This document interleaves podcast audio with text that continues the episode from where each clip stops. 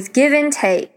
Kingsland with two N's is Kingsland Music on Instagram, kingslandmusic.com, and can be found everywhere from iTunes to SoundCloud to Spotify. Committee will come to order. There is a quorum present.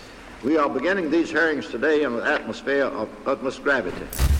If the many allegations made to this date are true, were in effect breaking into the home of every citizen of the United States, but something much more valuable, their most precious heritage, the right to vote in a free election. Mr. Chairman, there are 21 ayes and 16 noes.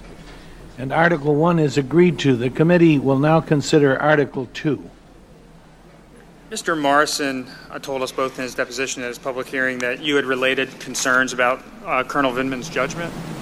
Uh, yes, yes. Uh, something comes to mind, but uh, gravity. Well, you said you spoke about gravity. It's just you, you fall down and then you become a pancake on the pavement, depending on how high the tower is, and then you you land and then you you're a pancake. Yeah, gravity.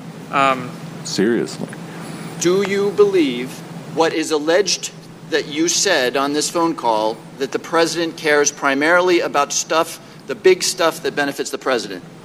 Yeah, the big stuff. I mean, he's interested in the big stuff. We gave him a big helium balloon, a big balloon, and uh, the balloon went poof. And yeah, and, and the big stuff went all. It was all gone. Um, but uh, the president does care about the big stuff, especially big helium balloons. They float up, and they go into the atmosphere. And he, he, he can just stare at that like a child. He's really unbelievable. He's so compassionate and, and sensitive, and this balloon going up like that, and uh, you know, it's got his name on it. He prefers his name on the big stuff, on the big balloon, Trump, you know, and then he's like a child, really, but he's such a beautiful child. The American people are asking if the facts are the same, why do the crimes that the president is being accused of keep changing? Why do we go from quid pro quo to extortion now to bribery? Uh, there is a, a system in it. You have to top the previous crime because, you know, otherwise, well, then, oh, we gotta run. And so, man, well, it's all good politics.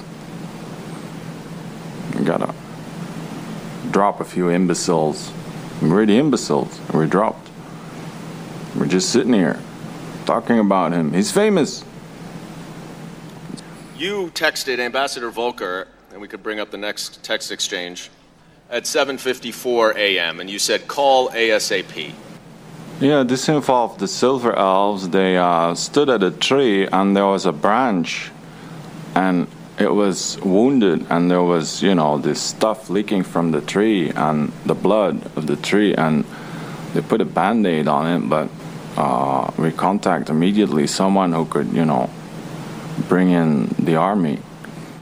Do you believe that the president doesn't give a fig about Ukraine? Well, the prostitutes, the prostitutes.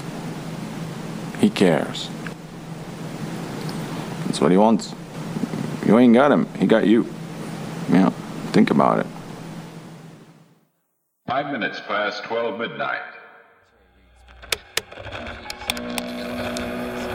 Getting up towards 6 o'clock. This is KSAN, Stereo 95 in San Francisco and Oakland. I'll see you tomorrow between noon and 6 p.m. And from 6 until midnight, it's Tom Donahue. And this is Tom Donahue, and I'm here to play phonograph records. Hollywood since 1923.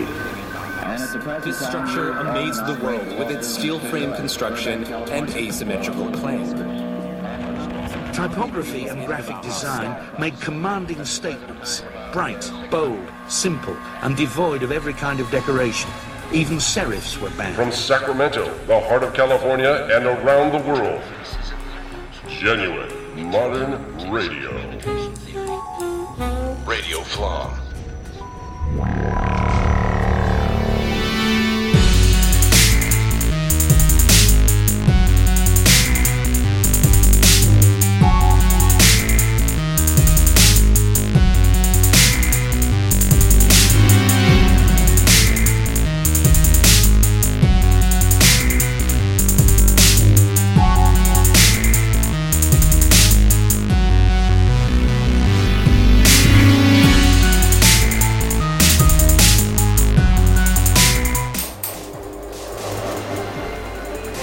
the highways is one of America's greatest problems. A little pounding loosens any cement or sand that sticks in the truck.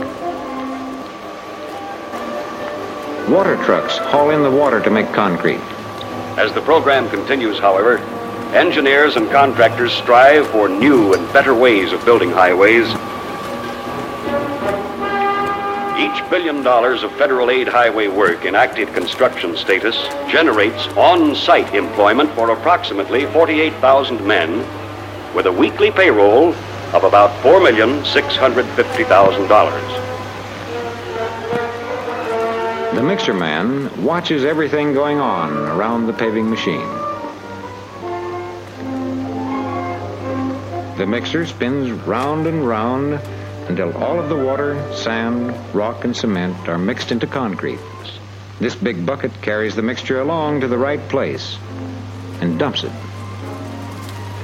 This machine cuts grooves across the pavement. It is leveled down until it is just right. There you go. Uh, your cement is even. Completely even cement. Oh, thank you. Ah, Thank you I don't. much. Don't touch it. Don't, Yeah. don't touch it. Don't touch it. feels so wonderful. Yeah, but no, you're touching it. You're making it uneven. Get off. Get off. Get off. Get off. Yeah, get off, wait, get off, wait, get off, no, it's Get- like get- I. get- get- get- Oh, oh. Okay. Cement's even again. Okay, just don't don't walk on it. Don't walk a people on it. Don't let anybody touch it. It'll stay even forever. Walk of people? Yeah, don't let people walk on it. You think I'm going to walk my child across the cement?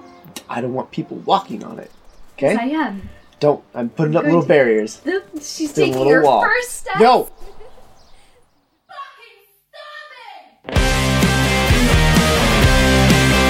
Straight from London, brand new Baby Teeth in Look Like Death.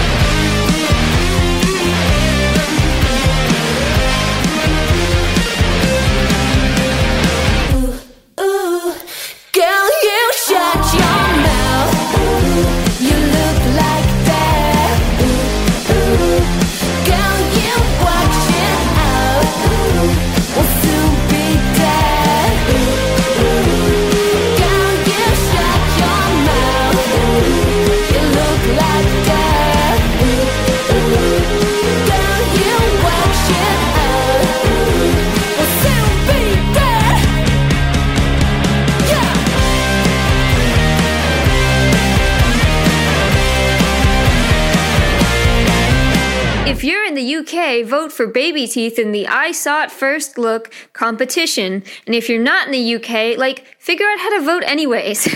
we know you know how to do stuff like this. Voting started yesterday. For updates, follow at Baby Teeth Music on Instagram.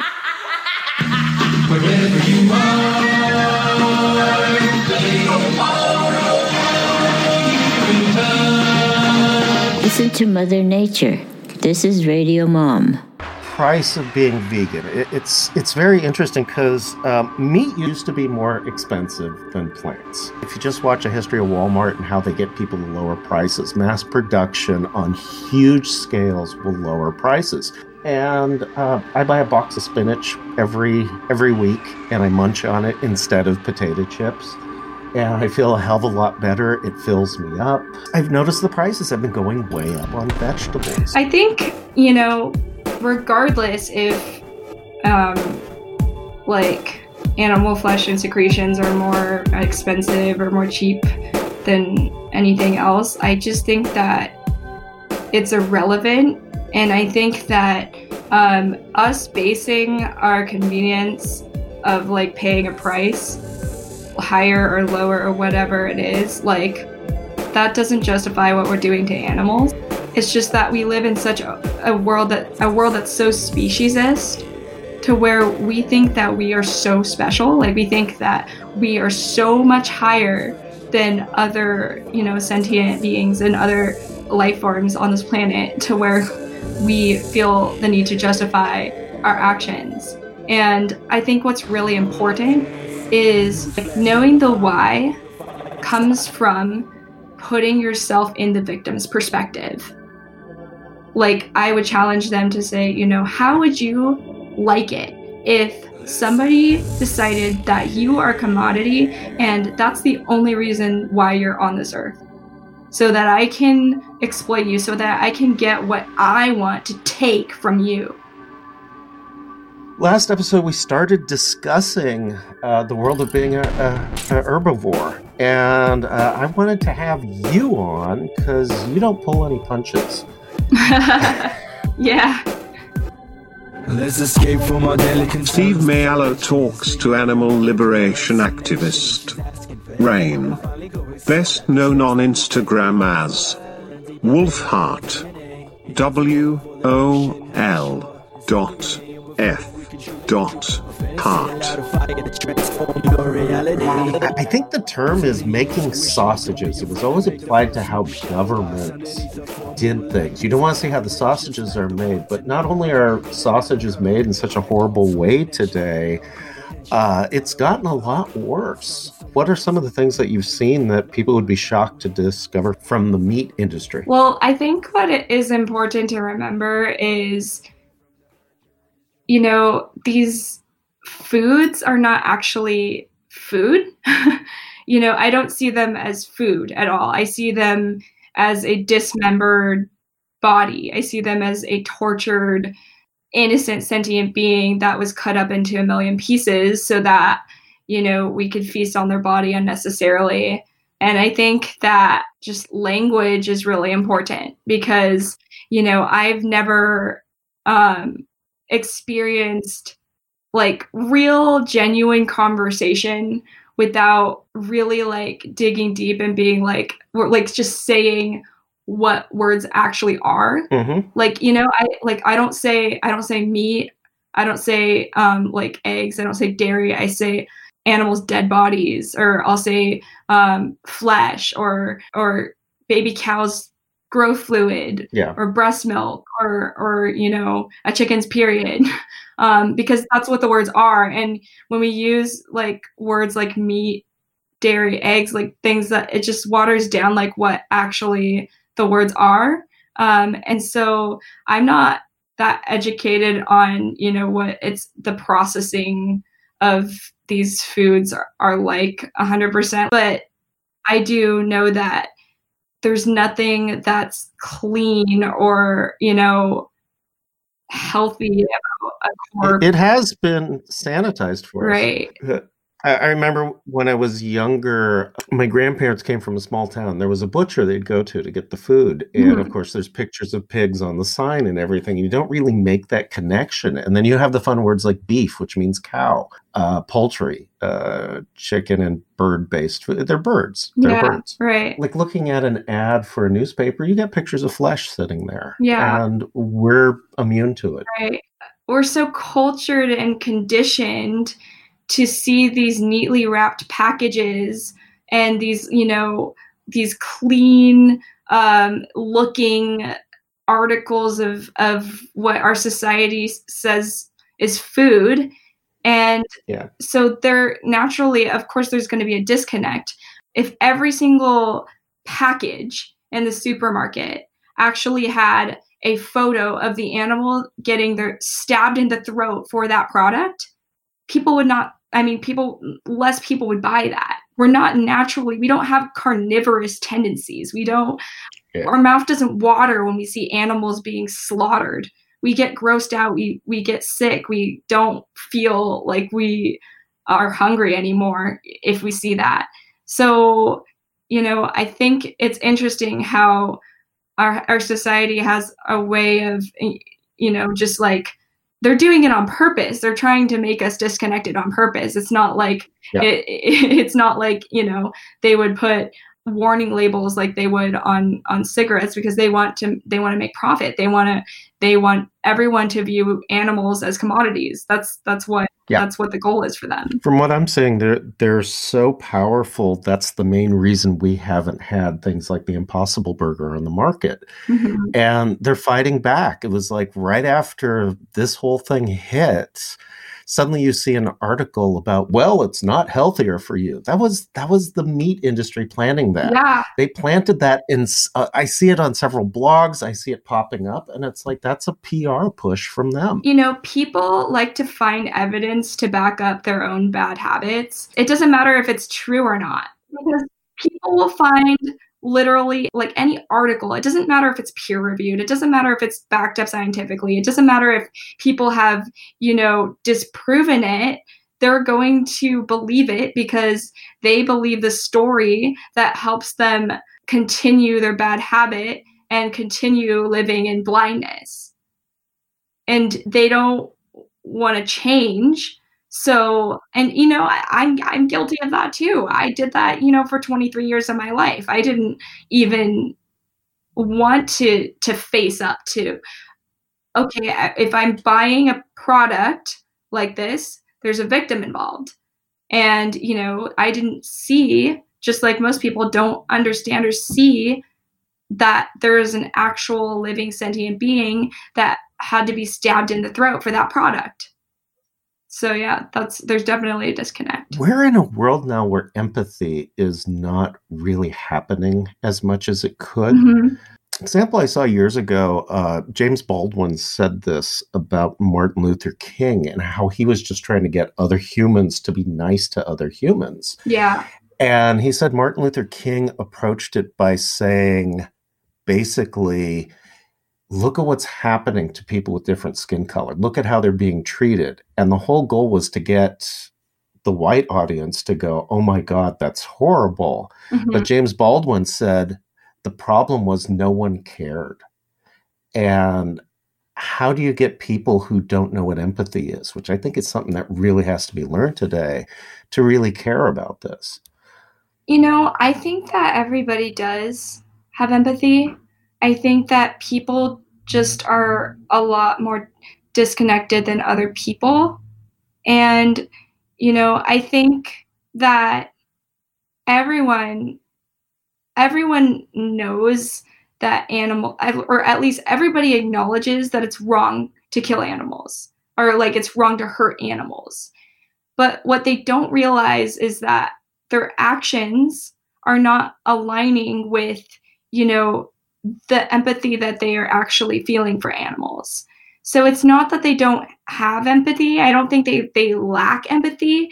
It's just that they're disconnected from it because they've been told these stories all of their lives that just don't align with with their with their empathy because you know when we're kids animals are you know our best friends we want to we want to see we see animals and we light up we get so um, i remember when i was a kid like i my mom would read me this this book called bunny fufu and like i loved these bunnies there was this book called tepsu it was about a squirrel and I I just wanted to read it over and over again. I wanted to see the pictures of the squirrels. You know, our whole world is surrounded with these smiley, happy animals, and we get so um, you know, they animals hold such a special place in our heart when we're little kids. And and I think that when we're born, we have this empathy and this, you know, connection with animals, but then as we get older and older, that that vi- that view that we have of animals starts to skew because we're told these lies over and over and over again that that teach us to justify you know hurting animals. Like i remember when i was a little kid and i i was just talking about this with my partner earlier. I was um in june lake with my dad and my sister and my mom and my dad rented a fishing boat for for the day. And the whole day we were trying to catch these fish and uh, in the back of my mind i was super super happy that we were not catching fish. Like i was super like i said to him like oh like i was like all acting like i was sad but i didn't want to catch these fish. I didn't want to hurt these fish. And then i you know the day went by the sun started going down and we had already turned in the boat but my dad was like hey like let's stand here for a little longer and try some more to catch catch some fish. And my sister had the, the fishing pole. She was really little. She was i think she was probably like six or seven. Um, and sure enough this fish bit her hook and we pulled this fish in and i could see this fish flailing around and suffocating and clearly suffering. Like there was a hook through his little lips and he had you know blood on his skin from from the hook being in his mouth. And he was flailing around and suffocating. And my dad was celebrating and rejoicing like as this fish is suffering and and you know like literally suffocating to death. And my dad was happy and and you know excited that we had caught this fish like it was a big victory. And then i remember he put this fish in a bucket with no water just just plopped him right in a bucket and we drove back to it was like kind of like a cabin motel type thing and when we got there the fish was still alive. Still still you know clinging on to life still wanting to live and fighting for his life. And i didn't have that fish. I didn't i watched my dad cut that fish apart and and i did i did not partake in in in eating that fish. And you know all of us i think have some sort of level level of that you know empathy where we don't want to harm anybody. But just like my dad was rejoicing for for you know killing someone and and killing this this being that wanted to live it's not that he was a bad person it's just that before he was taught to do that and he was taught to be disconnected to you know his emotions for for these living sentient beings. My biggest thing really is like you know i get a lot of like younger women messaging me saying that they feel powerless. Like they feel like they can't they want to be vegan but like their parents won't let them or you know they want to be vegan but you know they like don't feel like they have enough mm-hmm. resources or money to do that. And i want to let them know that they're not alone. And if they like can be vegan literally as much as possible and like if they're the why like is so is like the most powerful to them like they can make that happen like they can do that. It's just that i feel like there's a lot of times where people feel so like powerless because they again like have been been like you know told these lies over and over again and and they feel like they don't have a voice. It's like your voice does matter and you do have a voice. It doesn't matter who you are. Like you have a voice and there's nothing that can get in the way of your vision if you don't let it.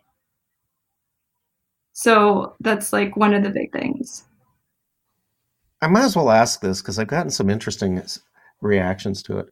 What do you think about the whole uh, fake burger thing hitting fast food? Because fast food is like the diet of so many Americans. Yeah, I think it's awesome. I think that it's really important for every person, like everywhere, because, you know, there's people that live in food deserts and, you know, the only thing that they have to eat is fast food.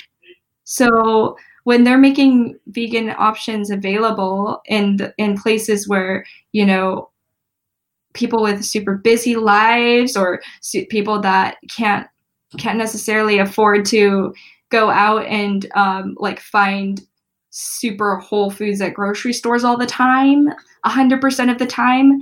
Um, i think um, that's a really great option for them um, is to go because i know i'm i'm on the go a lot of the times and, and sometimes i just need to go through the drive through at del taco and get a beyond burrito like you know? And it's not it's not um it's it's something that's really i think helping with the convenience level of being vegan for sure Did you get involved in this? What what brought you into all of this? I went vegan because uh, my sister, my, my younger sister, she actually had an eating disorder and she recovered from her eating disorder completely plant based. Like the majority of her healing, she was working with a nutritionist after she was in a treatment center. And when she was an outpatient, she recovered from her severe eating disorder completely vegan. I, I was like okay well i kind of need to do some research here because this is this is crazy. I watched forks over knives which is about health. And then shortly after that i watched earthlings. And that was the one that uh, it just pushed me. I was like i just i have to be vegan vegan. There's absolutely no you know there's no other way to to save animals and not be a part of this Back in the late 1940s, end of World War II, I had an older father, and my dad checked into a hospital in Baltimore, and they diagnosed him with leukemia. And they pretty much told him he was dying. wow And so they discharged him and said, You're not going to live. And he's walking out of the hospital. He ran into some guy standing in the lobby. His name was Dr. Brinkley, and he had a clinic in Mexico. Took my dad to Mexico. Most of it was a vegetarian diet, colonics, all the stuff we're doing now that we use for cleansing and stuff. And he cured the leukemia. wow Years later, my dad spent all his time trying to find this Dr. Brinkley. The most you could find online was Dr. Brinkley was the son of a doctor who was doing things with goat glands, but you can't find any existence of this. And he had the paperwork so he could prove the story was true. It was like there was no paperwork from Brinkley, but there was paperwork from uh, the hospital saying he was diagnosed with leukemia. And he was cured. He never had leukemia again. It's amazing. It was not too long after, maybe like, I think maybe almost a year. My sister and I were walking into a Whole Foods, and there was two girls out there that were doing a petition for Prevent Cruelty California, and I wanted to to do more. Like I wanted to to be a part of the activist community and I just didn't know how. And then those two girls invited me to the to the LA Animal Save Pig Vigil that night, the next day, and I ended up going day with my sister, and we met a whole bunch of people and just connected. We talked to Anastasia last week, and it's like if you attend a vigil for the animals, it, it cannot not affect you. I go to a lot of vigils for the Save movement. We bear witness to animals that are going into slaughter. The biggest vigil here that we have is LA Animal Save and Animal Alliance Network, the pig vigil at Farmer John's Slaughterhouse, like a little outside of downtown LA. Yeah. What happens there is we stop the trucks for about two minutes and then we give the pigs water because they've been in those trucks for up to four days without food or water. And then we just give love to the pigs and bear witness and get footage just to you know show the world their stories and but that that vigil is pretty big there's been up to like i think like 300 people there sometimes I have a friend who's a former butcher, and he had to give it up. He couldn't Mm. stand what he was doing anymore. And he said, You just look in the eyes of a chicken and you see that entire world going on. like it's just like if you were to see you know somebody in the street like abusing a dog or abusing a pig or a chicken or any animal like but then when we become activists that's when we use our voice and and it would be equivalent to going up to that guy and stopping him and you know getting other people to come and and stop that person from abusing the dog or abusing the animal. I came to a point in my life where i saw that you know just being vegan was not the only thing that the animals need because the animals need to be free and they need to be liberated. And there's no way that um you know us just changing our consumer habits. I mean like eventually yeah maybe like if everybody becomes vegan that yeah like that that would definitely stop the demand. But seeing how effective um you know dxe is at um at you know like social justice and like how social they're very um, clear on how so- social justice works. And you know speaking up is is really important. It's always been very important in you know every social justice movement. Um, you know civil disobedience is really the way to to m- make people take the issue seriously. So yeah that's that's definitely how i started really um or like when i when i when i realized I, I needed to do more than just be vegan like that's when i started you know not just going to vigils but also going to marches going to you know um speak outs last year I, or in the it was like last year i went to the animal liberation conference in berkeley. That was a really amazing experience for me um, because we were able to just really like learn how to be effective like social justice warriors for the animals basically it just gave us the tools to do that In educating people, of course, humans hate when you show up and say, No, you don't do that. That's like our that's our thing as humans. And I'm a teacher, so I know um, one of the ways I teach is I trick my students into doing the assignments. I, I learned that a long time ago. And if you tell them directly, they don't learn from that. Uh, the- the, best I could do is get them to figure things out on their own and hope it kicks in much later. So, how does advocacy work today besides just getting in everyone's faces and scaring the shit out of them? yeah um, there's a few ways that i think are you know really effective i think you're right about pushing things on people is i wouldn't say the most effective way to go about things a big part of my activist journey um, actually that i've been a part in and where i've actually really learned to talk to people effective outreach conversations with people is anonymous for the voiceless. They're a grassroots activist organization across the world. What they do is they set up in a cube formation will hold screens that have you know footage of slaughterhouses and all of the ways that we exploit animals and we'll be wearing all black so we're not distracting from the images on the screens. And we stand still and silent with these v for vendetta masks. And what that does is that gives people the opportunity if they would like to come up and watch the footage. They don't have to. We don't walk up to people and say hey look at this or you know hey hey you need to see this. This is your you know we don't we're not accusatory. It's an art form. It is meant to draw people in. There's cubes all around the world. But i usually go to the one in santa monica which um, a friend of mine has organized for a while. And that's where i really learned to just talk to people. Socratic method where you Mhm. basically just ask them questions to get them you know thinking about about things and really we challenge them in a way that where they're saying what they actually believe and like it gets them to come to their own conclusions about things Mhm. now, I've been really focusing lately on when I have outreach conversations with people, my goal for that person is to get them to understand and see that animals are not commodities. I was just talking the other day with somebody about how there's a lot of times where we like compare like um oh like you wouldn't do this to a dog. But like why aren't we saying like you wouldn't do this to like another human?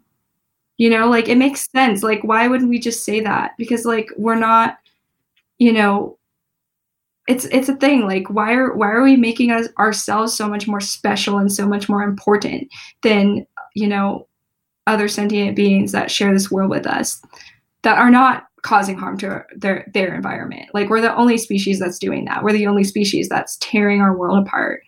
And you know if we didn't exist like the world would just flourish. Really?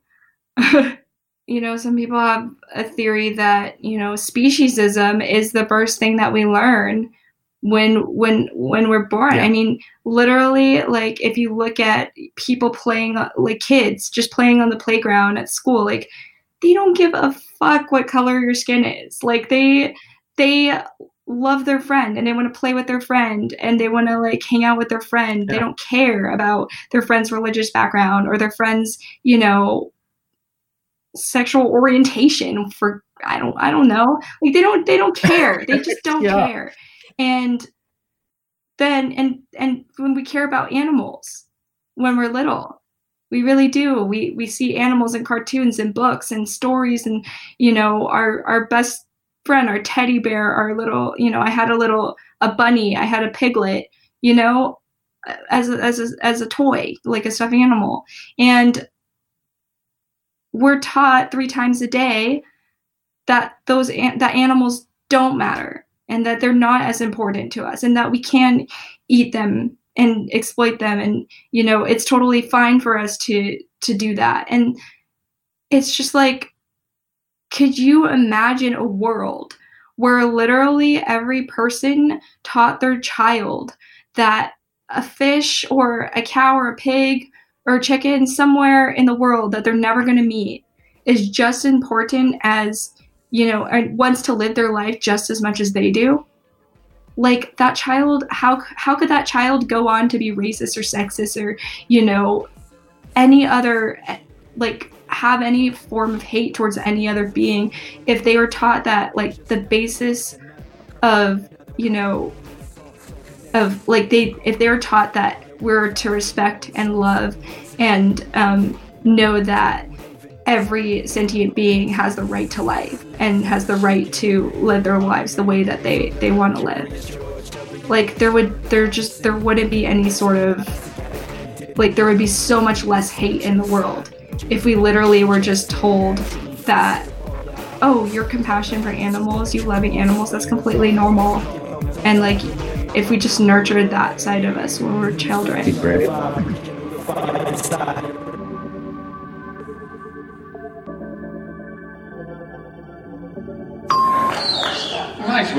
How? Like you swallowed a referee.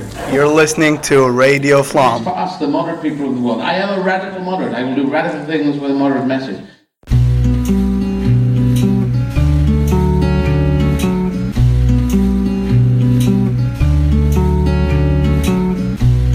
The way you talk is strange to me. California, I don't know you, but it seems to be. You were kinda disco, I was kinda rock and rolling when the rain came pouring down our cheeks. We heard it like a melody. So instead, he's soft and soaking the cactus tree. Watching me get undressed, wondering if you're mine yet, mine yet. Bring out a bottle on 10,000 pesos. Be here tomorrow, I'll come running if you say so. I'll take my leave for the likes of a body. A nice girl could get lost in this hotel lobby. Said if we don't have honesty, Mexico, I hardly know you, but I'm coming clean. Shake you like a live wire, drunk enough to ski you tight, spirit fire, burn you to the third degree. We look good from across the scene. Perfect vision, daddy, listen, I'm a movie queen. Take me on a jet plane, keep you saying my name, my name. Bottle on 10,000 pesos. Be here tomorrow, I'll come running if you say so. I'll take my leave for the likes of a body. A nice girl cooking lost in this hotel lobby. Bring out a bottle on 10,000 pesos. Be here tomorrow, if you say so. I'll take my leave for the likes of a body. A nice girl cooking lost in this hotel lobby.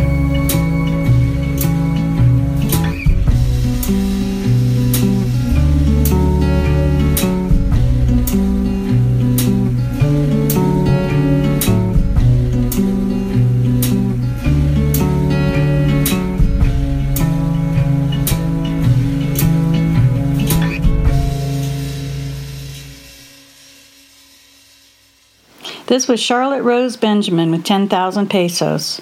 Find Charlotte on Spotify, Apple Music, Instagram, Facebook, YouTube, and of course at charlotterosebenjamin.com. For according to the U.S. Census Bureau, 90% of the population growth in the United States will take place in suburban areas this decade. Rounding with a trowel will keep the edges from breaking. But the final smoothing is done this way. Roughening now will help stop the glare of light shining off the dry pavement later. I hired you to put this cement block in. And it's in. Thank you. And now I'm going to have my little girl Okay, take just her don't. first steps all by herself. Okay, but I put a lot of effort into this block.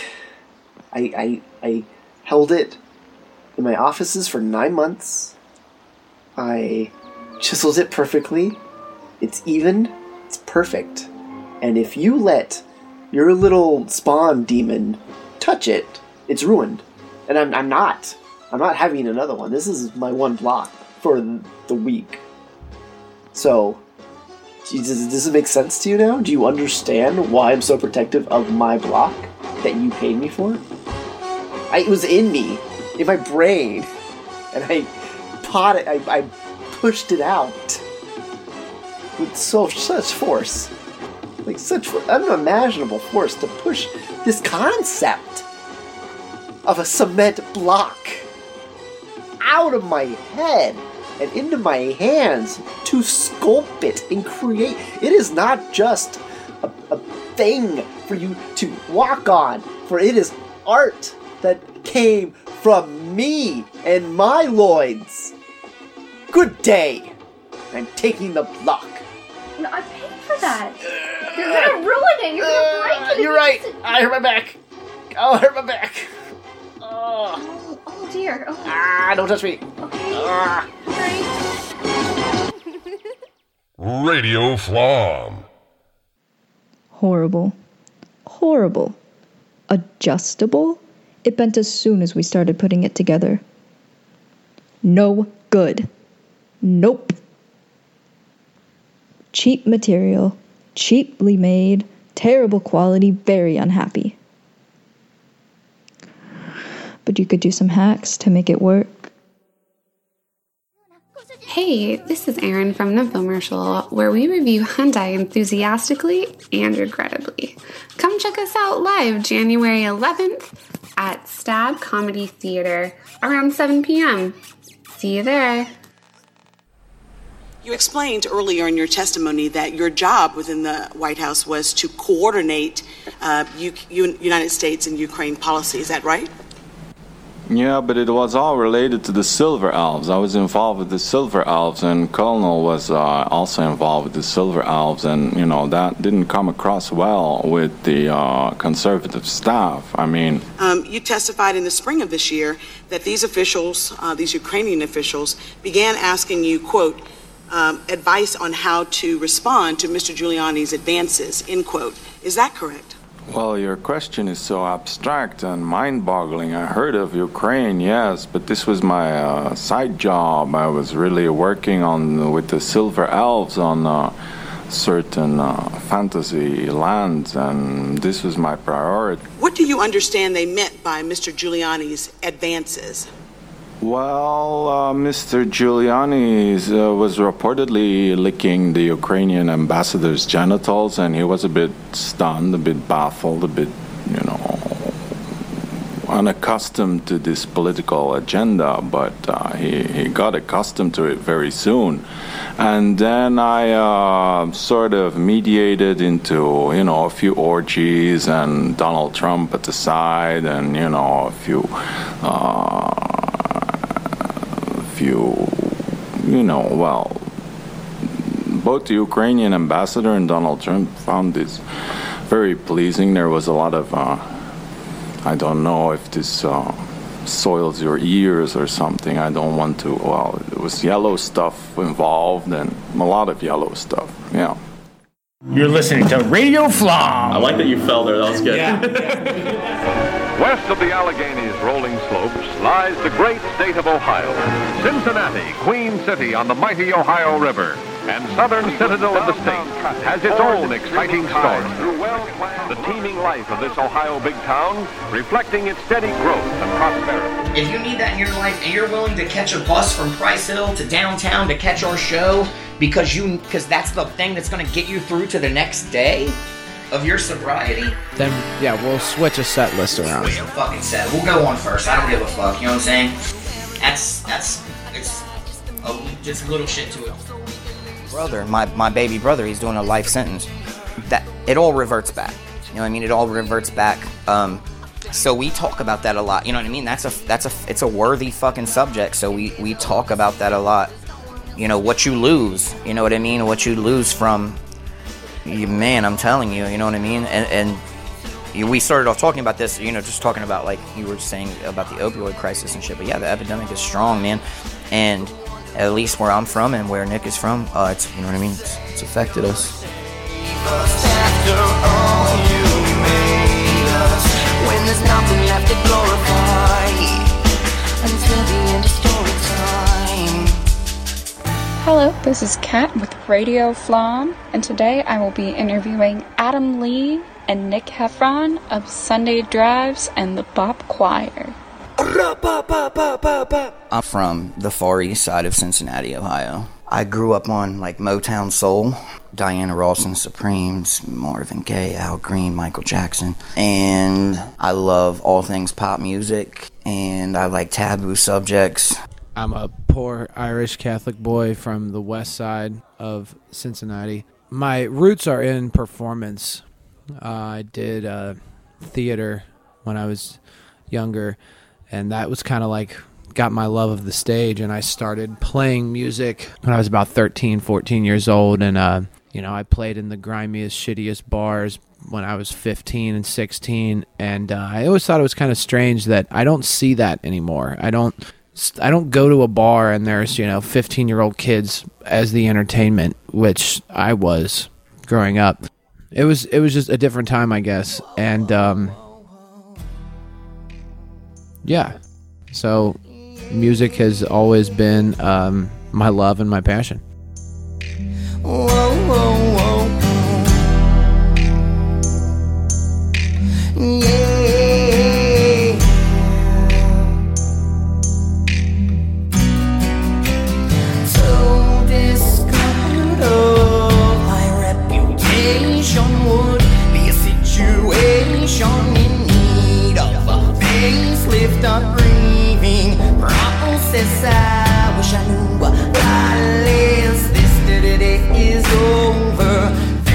day is closer. What do I stand for to keep my composure? And I feel the ground shaking. I can stand up straight. I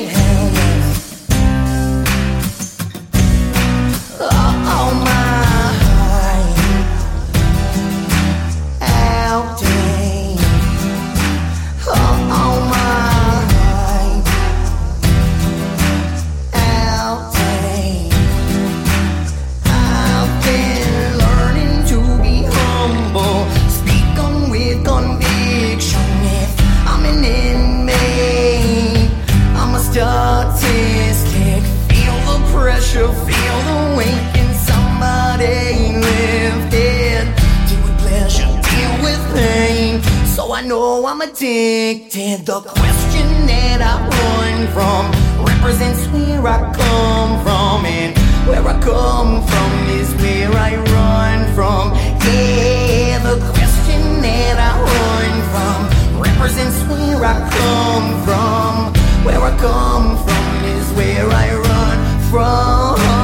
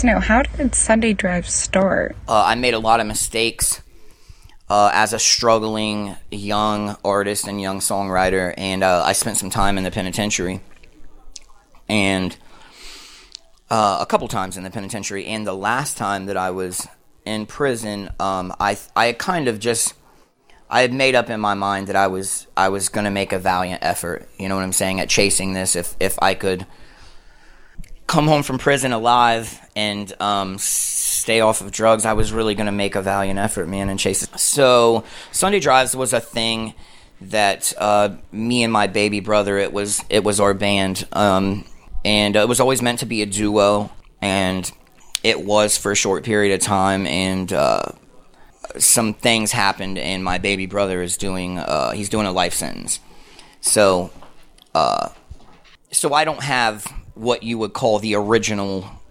founding member you know what i'm saying? But I, and i'm never going to. Not not side by side with me anyways. And since then i've just been on a quest man.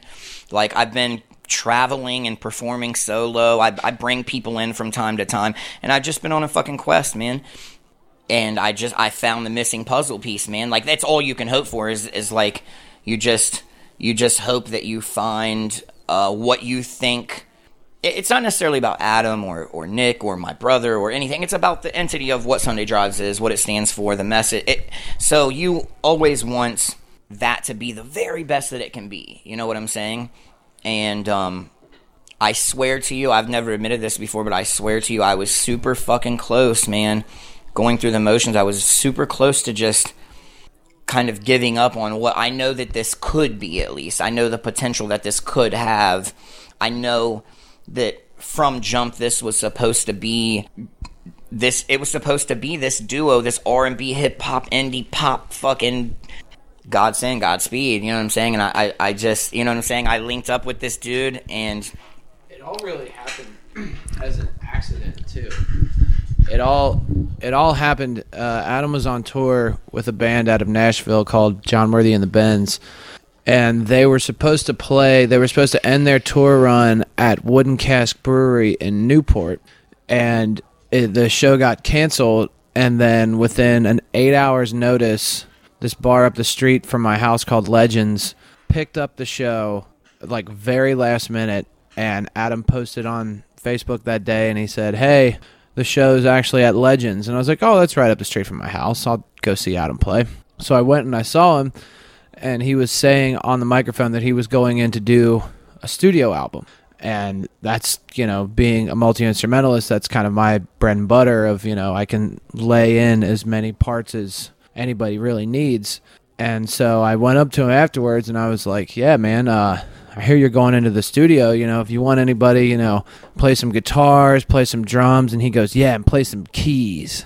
And I was like, "Yeah." And for some reason, you had known that I played piano. I don't know how you knew, but I, because I don't really post a lot of videos of me playing piano, and I was like, "Yeah, yeah, I can play some pianos too, but you know, I can play some drums, I can play some, you know, synth lines, harmonies." And he's like, "Yeah, and some fucking keys. I need some keys on that." And I was like, "Sure, well, sure, man, we can do some keys." And it was one one rehearsal in, and Adam was just like, "Nope, this is it. This is the thing." fucking crazy. It that part, that's really crazy. Like, and I'm gonna tell you, this dude's patience. Cause I'm fucking dude. I'm kind of a flake. I'm a little bit of a finicky. Per- like you're lucky I'm here on time. I'm not. I'm not trying to be funny about. Like you know what's up, man. Like I could have showed up here two hours late, acting like nothing was wrong. He put up with like five backouts, and he's like, fuck. He's like, you just played it all. You know, he's just like, I don't give a fuck, bro. He's like, you show when you show. He's like, if you want to come, you know what I mean. He's like, you'll be here when you're ready to be here. And like the first time I finally came, like we were 20 minutes in, man, and I was just like, I literally could not wipe the physical fucking smile off my face. I was just like, oh my fucking god, man. And it's it wasn't. I know that this cat's talented. Like I don't. It, that, I wasn't finding that out. You know what I'm saying? Like I know he's a fucking. You know what I mean? We've shared the scene together and the circuit together, and I know that he's fucking crazy talented. But that wasn't it. It's just it was that word, that potential, that word potential, and it's just like I can only be in my head, and it's like I know what it is. You know what I mean? You don't know the thing, but I know the fucking thing. You know what I'm saying? I know what the thing is. The thing is Nick Heffron. You know what I'm saying? And I know, but I didn't know that. But I'm saying it's like when you find out though, and it's like of all the people that I've played with and over the years, you know what I mean, bringing on cats to do shows with and stuff. I've never jumped in bed with anybody. I'm actually people fuck with me because I'm so apprehensive about playing music with cats. And I jumped in bed with him so fucking quick, and I was just like, "We are Sunday Drives. We are Captain Planet. Like, let's fucking let's go take over the world." You know what I'm saying? One thing that's worth noting um, is that uh, I saw a clip of Nick playing keyboard and singing or piano. I, it might have just been a piano. I don't. It doesn't matter what it was, but I saw a clip of Nick playing piano and singing um, a long ass time ago too, and I know that he is excellent at everything else as well. But I didn't necessarily know that like. You know, I, I wasn't really thinking like Nick doesn't. Nick's not at home banging on a keyboard every single night of the week. So when that was when we first shacked up, and I was like, you know, Sunday drives is really uh, it's that's what it's really mi- you know what I mean. That's the missing element really is piano and, and, and keyboard. You know what I'm saying. I just think it's worth noting that like this dude like seriously buckled the fuck down and just learned a lot of songs. He was great, but I'm saying he got really fucking good on piano for the sake of this act. You know what I'm saying? And I just I think that that's dope. Like he has, you know, many other acts that he plays with where he's playing drums or he's guitar, singing, whatever. You know what I'm saying? And he really eh, like that dedication alone, just coming over every week, and he fucking knows more of these Sunday Drive songs than I do. You know what I'm saying? So it's like, and you were there at the Lucius Q. You're proof of that. That like, Two hour set. Like- knowing everything. it was it. I mean, I was fucking.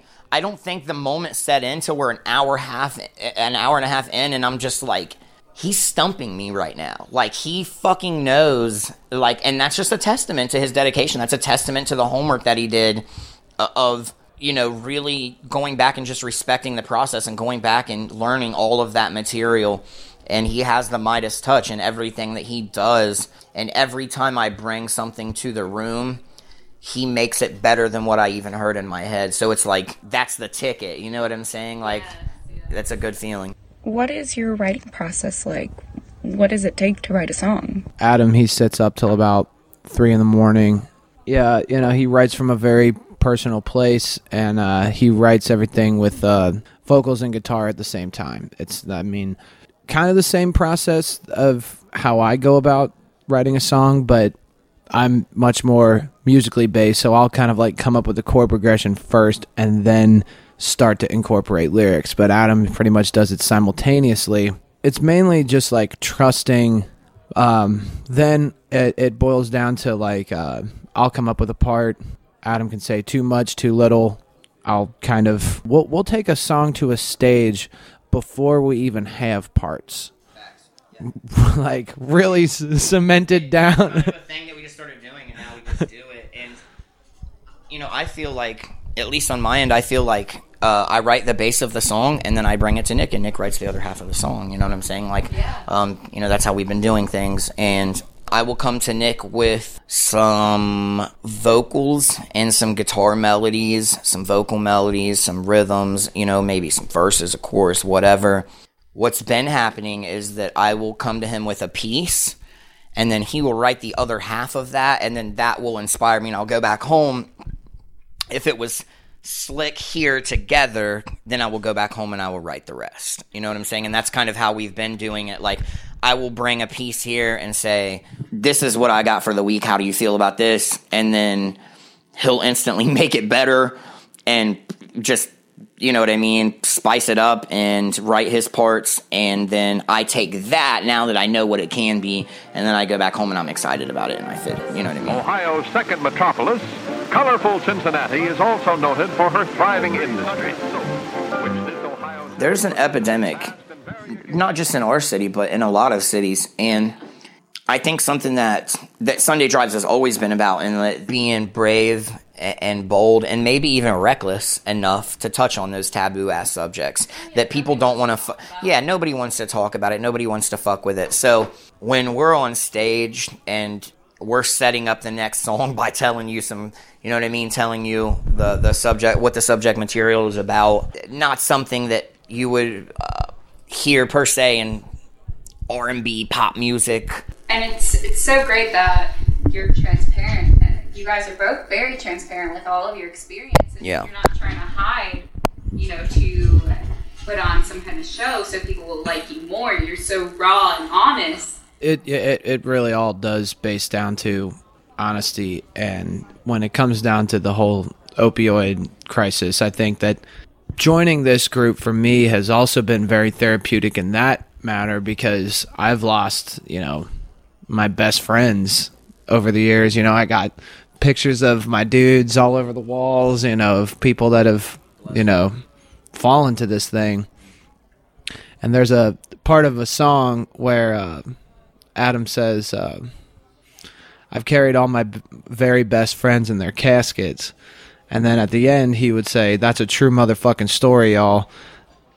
And it was one day we were well, that we were playing it, and I've always resonated very closely to that line because I've been in the same way. I've buried so many of my friends and like I mean just like I mean like my best friends, not even like, you know, these were people I knew and oh, did you hear that, you know, they passed or whatever. Like, you know, these were people that I started playing music with. I stayed up until you know, 2, 3 a.m. to play like a shitty open mic with, you know, to absolutely nobody on a school night type thing, you know, you know, out past, you know, my parents had no idea where I was and, you know, I was just playing music as a thing. So it was one, one day we were playing that and I got ballsy enough and I just like chimed in. I was like, that's a true motherfucking story, y'all. Because it is. And, and, um, Beautiful. He said my part. That's my part. I say that in the song, and the fans know that, and they hear that. Nick one day took that. Nick slid in and said that before I could say it, and I've never said it again since. Like Nick said it at every single show. He can have that because he does identify with that. It, um, Something that a lot of people can relate with. yeah, yeah. Oh my god. Yeah, I mean, I, I've lost, you know, my dad is no longer here. Um, I lost my dad to a drug overdose. Uh, I lost my stepdad last year to a drug overdose. I lost all my best friends. Not my, not my friends, my best friends. Not not your homie that you knew in high school. Your my people I shared a grown men who I shared a bed with. My my my best friends, my very my best friends. Because of that subject matter, a lot of our listeners are in recovery. A lot of our it, it's not uncommon to come out and see a fucking table full of people at a Sunday drive show drinking Red Bull because they're on the wagon. You know what I'm saying? Because they're they're they're on their sober kick. You know what I mean? And I love that. We've had we've had people at shows that you know couldn't stay for our set because they're in sober living houses and like they have a curfew and they had to be home at certain times. And Adam has even switched set times around so that X amount of people can to their sober living home. But come see our show if you need. And yeah, and uh, even people I know that are in recovery in rehab have reached out to me since I've joined this group, and they have said, you know, it's like I really like what you're doing. I really think it's great that you're. We played down at a place called MOTR Pub down here in Cincinnati, a foundation called Hello Misery. It's a foundation that raises money for people to get help off of off of heroin. Adam actually couldn't make it to the to the show, so Adam couldn't Adam couldn't make it, and the guy who was running it, because he he uh, initially just wanted Adam solo because based upon the content and the Adam's daughter was sick and uh, Play by our own fucking rules. You know, I hadn't really played my original stuff out in a while, and you know, I told Adam because he was like, he's like, yeah, man, he wants you to go down and play some songs, and I was like, well, man, I don't even know like what songs I would play. He's like, well, no, you're gonna play Sunday Drive songs. I was like, I'm gonna play Sunday Drive songs without you, and he's like, it's never happened in the history of Sunday Drives. I could have easily just been like, nah, man, I don't feel like doing it. And he just like took a couple deep breaths and uh I went for it, yeah. So I went and played Sunday Drive songs, and I sang lead and played the guitar on them. you can't talk it and not walk it. So when an organization is in town that are helping people who are making the transition, um, getting off of heroin, and they're they're helping people make that transition comfortably, um, that's a Sunday drive subject. You gotta be there. I couldn't be there. My daughter was sick, and he he went down in his fucking basement. He practiced the fucking songs until it was time to go, and he fucking drove and he went there. He went and he fucking played the songs without me, and he got a fucking standing ovation. I mean, people loved it. People were fucking, and they they didn't just love it because he killed it. They loved it because of what it was, because he was there to represent the internet. He broke the internet. People were fucking flooding my DMs with videos and messages like Nick's killing it. He's representing you well. Like, you know, it- it was it was fucking special to me. You know what I'm saying? I was just like, it was another one of those moments where I was like, this is right. You know what I'm saying? This is fucking right. You know, because these fans are fucking particular, man. Anybody in San Diego that wants to give a listen, I'm sure there'll be plenty of people you can find on Spotify, right? Sure thing. Spotify, iTunes, wherever uh, wherever you. Want. Yeah. Follow Sunday Drives on Instagram. Follow the Bob Choir on Instagram. Keep up with us. Um, we're we're pretty good about just putting out just little bits of content. You know what I'm saying? We're pretty good about that. Yeah, man. Look out for us. Uh, we'll give you the goods. We'll give you the medicine, and The really cool fucking t-shirt. you know what I'm saying. We, we we take interviews serious, man. We bring the interviewer fucking merch swag. You know what I'm saying? call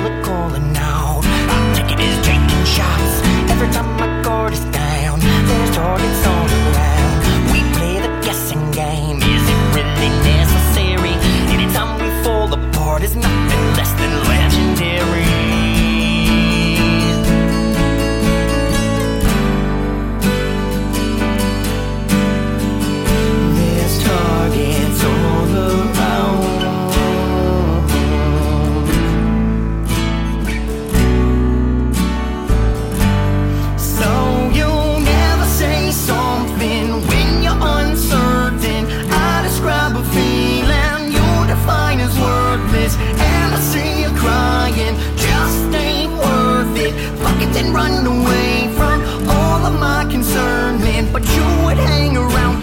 an echo in the hallway. I'm underneath the house, hiding in the crawl space. All day, all night away.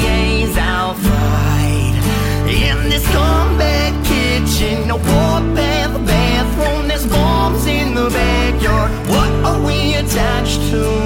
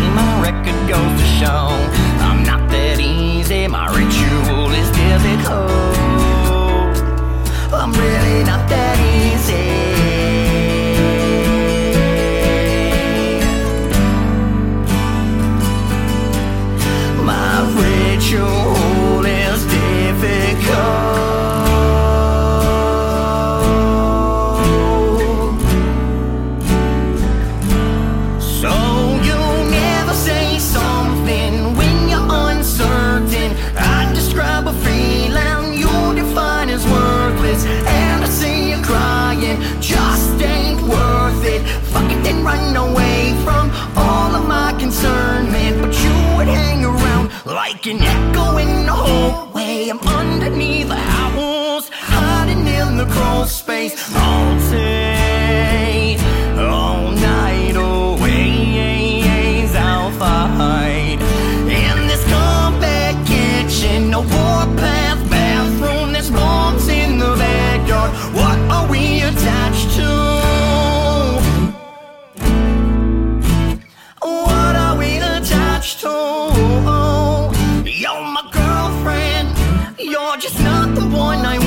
wanted. You're not the one I wanted. And now that I'm your boyfriend, your loving is like a poison. You're my girlfriend, just not the one I wanted. You're my girlfriend, just not the one I wanted. You're determined to turn nothing into something.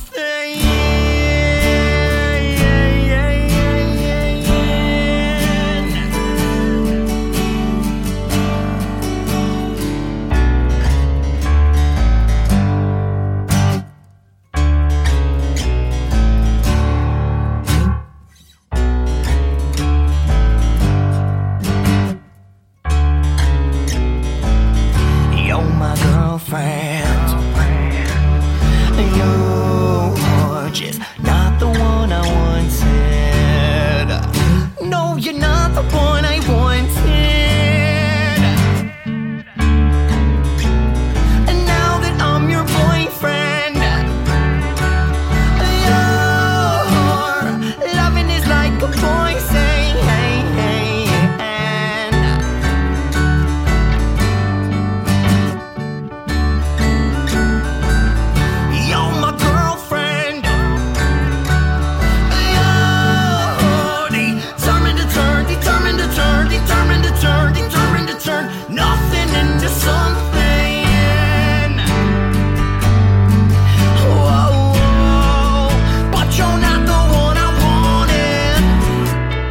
Sunday Drives. Winner, Best Alternative Indie Band Cincinnati Entertainment Awards. Cincinnati City Beat, 2019. Radio Flaw. Sometimes explained, usually not. Goddess of thoughts, what came first, the sight or the thought? The painting or the thought? In some essence, every painting on each of billions of walls on Earth has the possibility to give experience or haunting, epiphany or love, sensation or ecstasy. Each caught from secret artist's view. And then you see it. Goddess of poverty, she is so poor the food scraps given to the ducks by humans. The ducks throw it at her when she passes. She is so poor she could never have any attention from another goddess or angeless but the goddess of sadism and panthers bite them by their necks and drag them to her. And so she can love them. Radio Flaw. So, are you trained as an illustrator? You've been I'm not. You're no, not? I've been doing art for six years. Okay. Um, I I did art all growing up. Like I would draw like Disney characters. Like that was my weekend. Yeah, that's the best way to start. Right. Just draw what you see. Right. I And used to do comic strips based, or actually comic pages based on my favorite children's show, Right. which was a thing called Jason a Star Command, which I did sneak it into this podcast Oh, nice, last nice. season. Uh, because I saw the Star Wars comic books, I was like, this deserves a comic book too, and I did my best to draw them, and they were just crap. Yeah, that's great. That's great. Um, but yeah, up until I was 16, I did art like all the time, um, and then I just stopped for 16 years. Um, kind of life, I guess. You know, family stuff. Like, um, my parents really pushed me to like go into business. You know, Ah, find something that was gonna, you know, make me money. Um, Did it work? No, no. I was I was very unhappy. Ah. Um, and then 16 years passed. I lost my career with uh, uh, Borders, the bookstore. Oh, okay. Um, I used to love Borders. Right. Yeah, I did too. yeah. 'Cause, uh, Walden was the bookstore I used to go to in the mall when I was a kid. It was like I liked hanging out at bookstores. Right, Uh, yeah. And then the, the big jump from that was uh, Tower Books always had the best art books ever, but Borders was pretty damn close. Yeah, and for go kind of time back before the founders of the space. Yeah. All worked at the same bookstore too. Adam, Caitlin, Brett, myself. We're talking about the Red Museum, right? Yeah, all all from bookstores. Yeah, we're doing an interview here. Uh, well, I'm Kyle Mitzel. Uh, I'm an illustrator, and uh, initially my work, well, my work has always kind of been this way. It's kind of like a journal. You know, it's a mirror reflection of where I am in that moment of, of time, basically, and that's why it's transitioned so much from like just doing people's faces to uh, action abstract painting um, to illustrating like faces blended together. Because for me, it's always been a very meditative process of the moment, you know, whether I'm, you know, happy, depressed, etc. And I can always look at a picture and be like, I know, I remember exactly how I felt in that moment. Um, and I think like the abstract uh, or action painting really affected the initial illustrations where it was more train of thought. You know, it wasn't so constructed or planned out. It was just like, let's just see what comes out of me in these moments. but yeah, I stopped for all that time, lost my job, and then I was just like super depressed. Like, what's my purpose? Um, I started doing uh, Zen meditation. I read this book called Hardcore Zen about this guy who created like monster movies and then like got into meditation to like refocus himself. Um, so I just would just like stare at walls for hours and just be silent and try to figure out like what is what's my purpose in life now. Um, I, I actually think, aside from just meditation, just zoning out like that is so important. Right. Uh, I'll talk to, like, I get students who are totally stressed out and stuff, and I'm stressed out and stuff. But I mean, the thing is, just stop. Just stop. Yeah. You're not built for all the stuff we're taking in right right, and let your mind kind of quiet down a bit yeah. yeah but yeah so when i was doing that i realized like well this part of my life i left behind. Like i loved to draw. I loved to create art. Um, and i i just started doing it again. And i had lost so much of the skill that i had had before. So like the early stuff is just absolute shit. It's such garbage. Yeah. but the good artists but say it that. was uh, it was necessary to like to, to fuel where i am now That's always the thing with an artist. You get to this point, and I I see it in students all the time. It it goes with the line, I've never done that before. I hear that all the time in the classroom. It's like, you're here to do things you've never done before. And I just keep harping on that point. So it's like, if you pull out a pen and screw it up, you have a choice right there. You can stop, or you could keep practicing right. until you become really good. And the ones who stop are never going to be artists that's right and that's that's like the most important part of being an artist. There are very few artists who pick up a pen and do wonderful things. well, it's getting comfortable with failure too. You know, like you're yeah. you're gonna fail way more than you succeed. Um, but every so often, like something good comes out. You know. Oh yeah, Yeah. It's the yeah. Uh, my whole approach is based on screwing a lot of things up until it works, and I found that you just won't get to that point where it works if you stop. That's right. And you can never see what you could do. Yeah. And that's my whole teaching method, and that's why I'm preaching it here right now. Right. And you've heard it already on the podcast several times. That's right. Go read our new manifesto. It's right in there. Uh-huh. Uh-huh.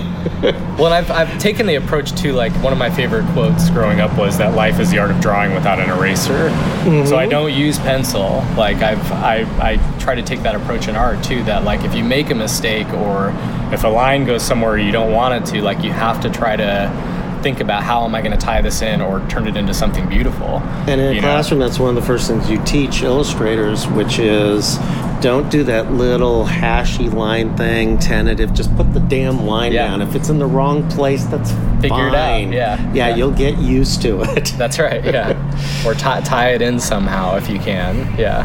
Let's talk about the poetry. About six plus months ago, I reached out to this poet that I followed online, Michael Sweeney. Uh-huh. Um, and I just really liked his stuff and was like, hey, would you ever want to, you know, work on something together? Or like, you know, I'll draw for your poetry or vice versa. And he was super into it. And as I started working with him, the work changed again. It became more gosh, how do I how do I explain it? It became more thoughtful and like, you know, more figures, more symbols, things that I was adding into the overall pieces themselves that were reflecting the words that he was writing. and that's been great because I feel like I'm finally getting to a place with the art now where I have more control over it instead of the other way around. You know, like for a long time, it felt like it was just like I have to do this, like it's just got to come out of me, and now I feel like I have some, I have a little bit of rain on it. You know, yeah. It's just it's kind of like redirected me again. Like maybe I should just be doing books, or like maybe I'll be able to collaborate with other poets. You know, and that's that's super exciting because I felt like with my art, it was very directionless. Like I didn't I didn't know what I was gonna do with it. You know, I felt like it was just for me. Like I don't I didn't I, I mean I still don't care if people like it or understand it. That's the thing. Yeah, just kind of run with it. And, Right. and I saw that spark when I saw your work. When I met you, I was surprised you knew who we are because that never happens. But yeah, I've been following Flom for a long time. Yeah. So I, I just sort of like, oh, you're the dude who's doing the work. Okay, that I've been seeing everywhere. It's like this stuff is really fun and very playful. Thank you. And uh, that's. Uh, I was talking to Craig at the Toy Room Gallery about some of the artists that came through his shop because he was one of the first people to promote Shepard Fairey. Uh-huh. And then our big artist, who I haven't been able to have on the podcast, who I haven't talked to in 10 years, is Skinner, who's now down in San Francisco. He pulled out a guitar one day and came up to me and told me to start singing. and what he doesn't know is I sing in the classroom now. Oh, wow, If, if okay. a song occurs Yeah. to me, I'm just going to start fucking singing it. Yeah. Just do that shit. Uh, another illustrator that I keep introducing in my history class is J.C. Leyendecker, who is the other Norman Rockwell. He was the other guy who painted covers for Saturday Evening Post. Oh, okay. And he's sort of this little secret among illustrators, which is like why I like kind of pulling him up in class. The largest collection of his work, because most of it was sold at a garage sale after he died, is at the Haggin Museum in Stockton. Oh wow! And they don't show a lot of it; they just show part of it. But he's someone you have to find because. Um, he had such a big influence on the comic book industry. Uh-huh. He was a big influence on Rick Griffin.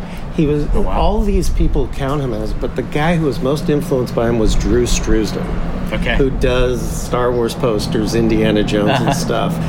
Any artist who's drawing in the dark, I don't trust because they have something they found. It's Yeah. like you're doing anime. You know, you make one little jump from anime into uh, an illustration style that's all your own, and you're a genius because that's what Frank Miller did. No one knew that he was stealing from anime back in the back in the '80s. Yeah. So that's my little speech. I Well, yeah, and there's always people you like pull from. You know, I mean, you have that. I mean, that's how you practice. Yeah. I mean, until you get good, you're you're usually like feeding off of something else, or you know, inspired by something else. Um, you know, until your mind just starts to be able to see differently. Yeah. You know. Yeah.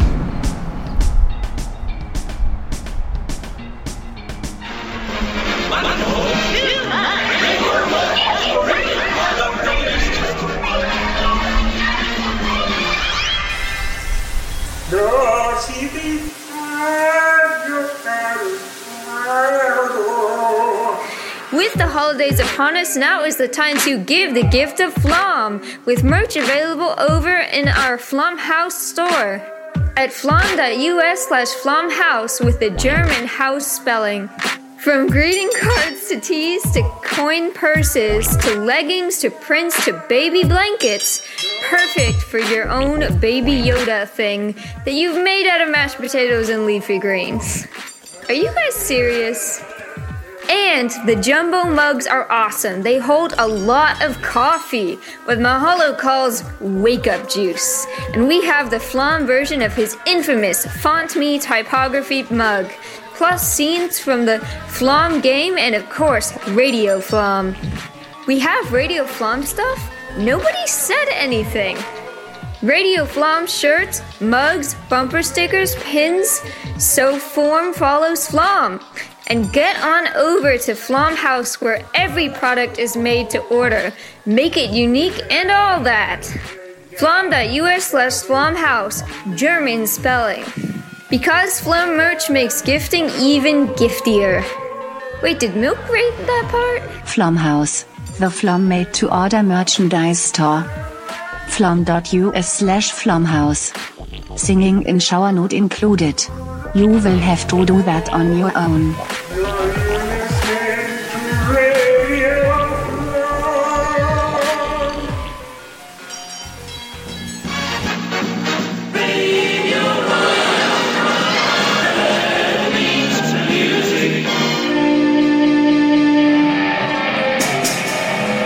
The island is at We Are the Island on Instagram. Here is Scandinavian Starlines.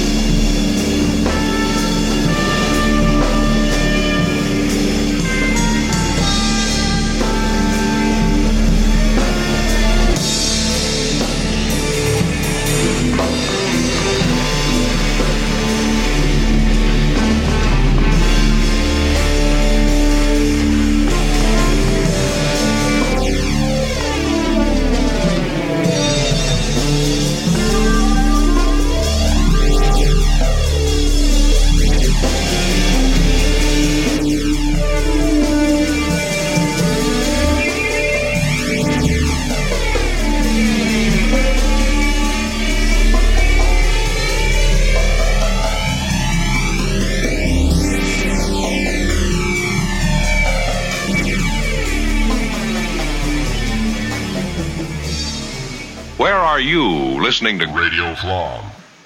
In your favorite easy chair? Or Music you can taste and color you can hear. Hurrah! Burt Bacharach is back.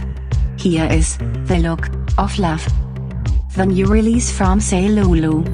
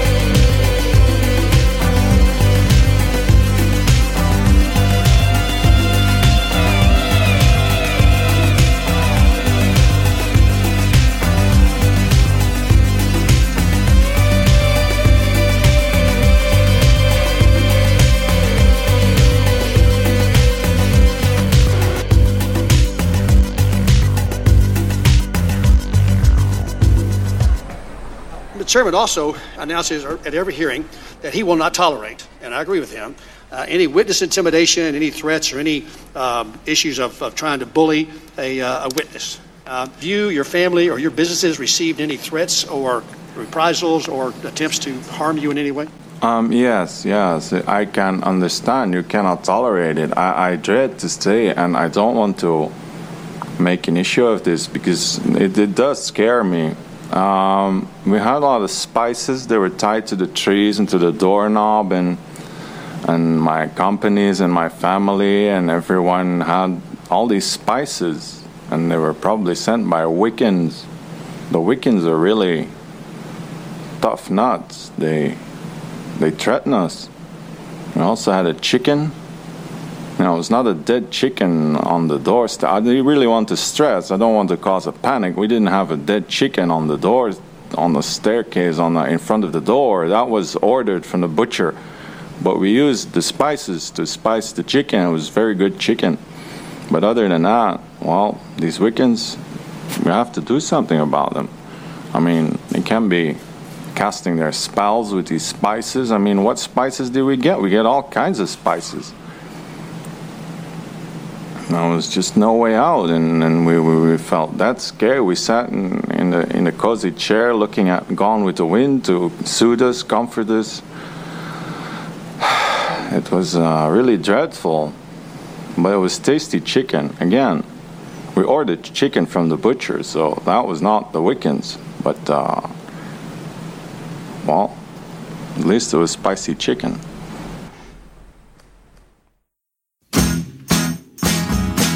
Tell It to Your Dream Boy by Limber Brain.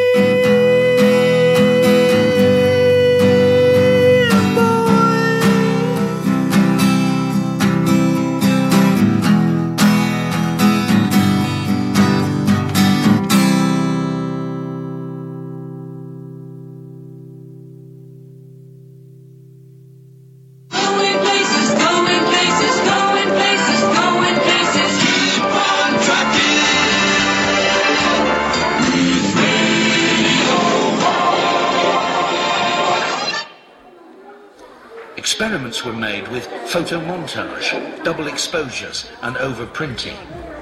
Um, I shoot mainly film, camera right here. That's actually what I got all of these photos from. It's a Minolta Autocord. It's a twin lens camera, like waist level viewfinder, whole thing.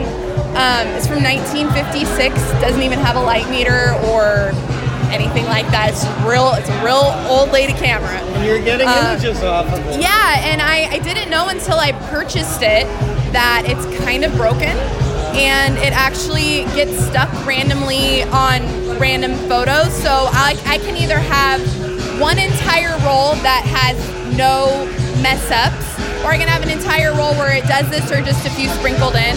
Um, some I get overlapping frames, double exposures, but they're all whenever it feels like doing it on its own. And the more that I've shot it, the more I've kind of just learned how to make something unique and creative with it moving forward when I feel it gets stuck. So Sacramento artist Amanda Gallagher Bellamy. Photographer, bank robbery survivor with PTSD. A lot of anxiety, I had nightmares and things. Yes, a lot of that. Lots of it, and I was never that way before, so that's fun. Um, so I don't sleep very well, so I usually watching documentaries a lot, and my family will all be asleep, and I'm up like at 3 in the morning, like, I don't know what to do. Yeah. Right. Yeah.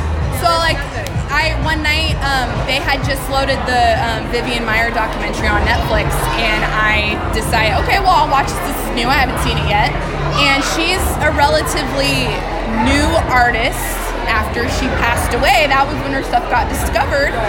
She was very secretive and all of that, and um, I she had a life that she dealt with on her own, but like I can relate to feeling like you kind of want to hide in the background a little bit and just stay in your comfortable place.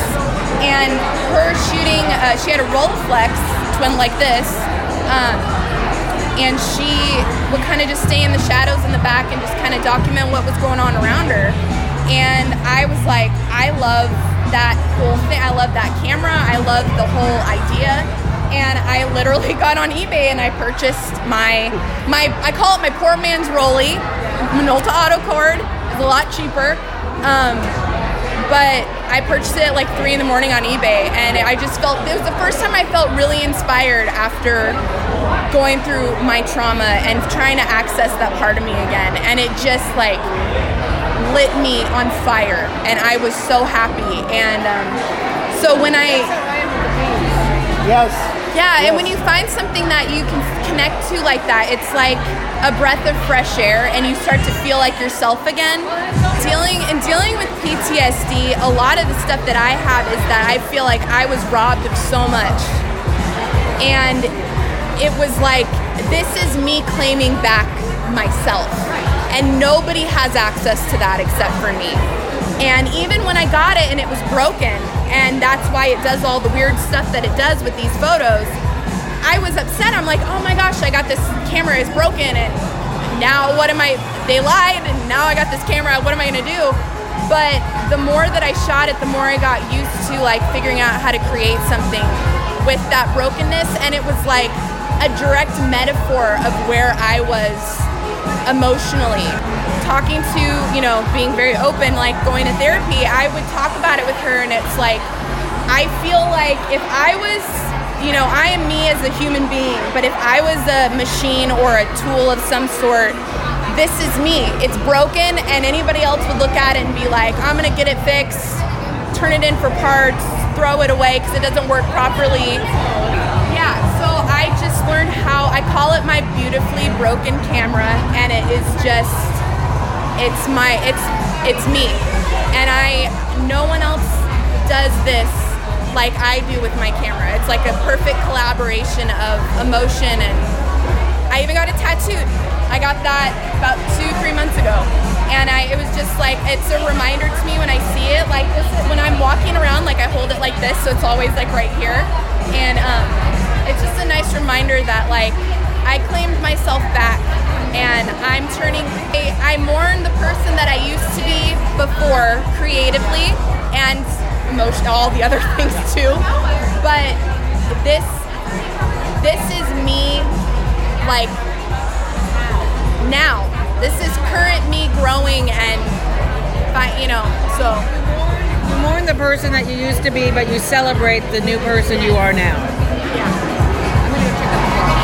that's the that's the nice thing about being being an artist. I think it's, a, it's like musicians, artists, people that are creative in whatever way they are.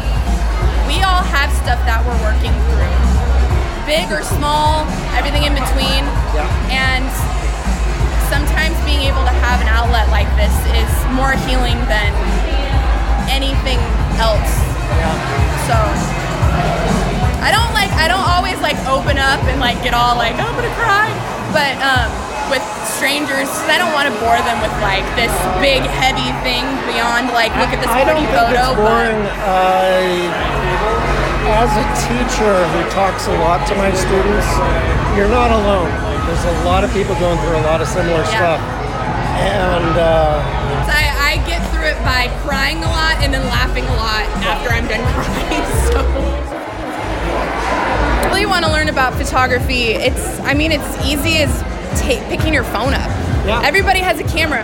Honestly, a lot of people will say, "Oh, everyone thinks they have a camera, so they're a photographer." But honestly, use what you have available to you. Your phone, Instagram.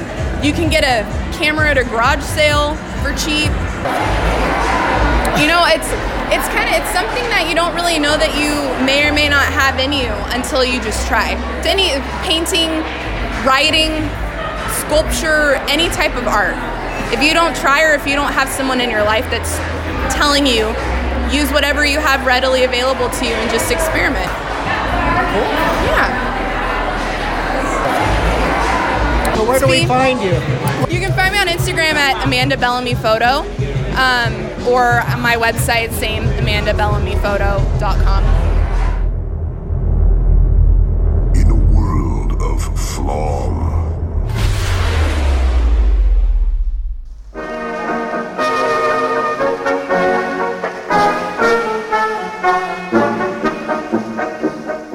So where's the calendar? It's not at Flomhouse. No, because to confuse things even more, we have it in our other store because we ship those ourselves.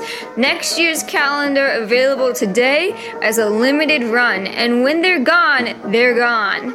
And really, you just won't know what day it is.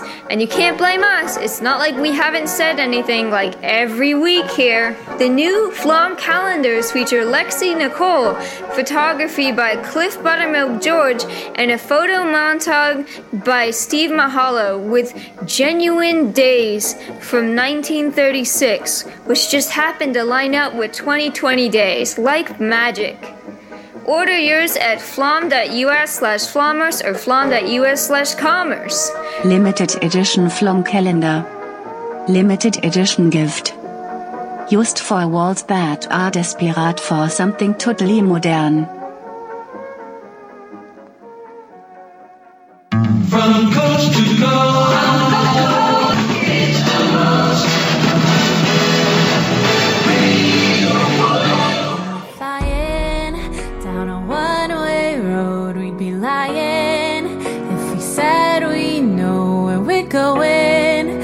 There's nowhere else I'd rather be.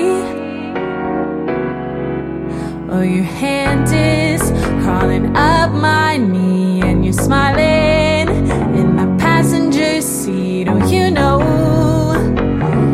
exactly what you do to me.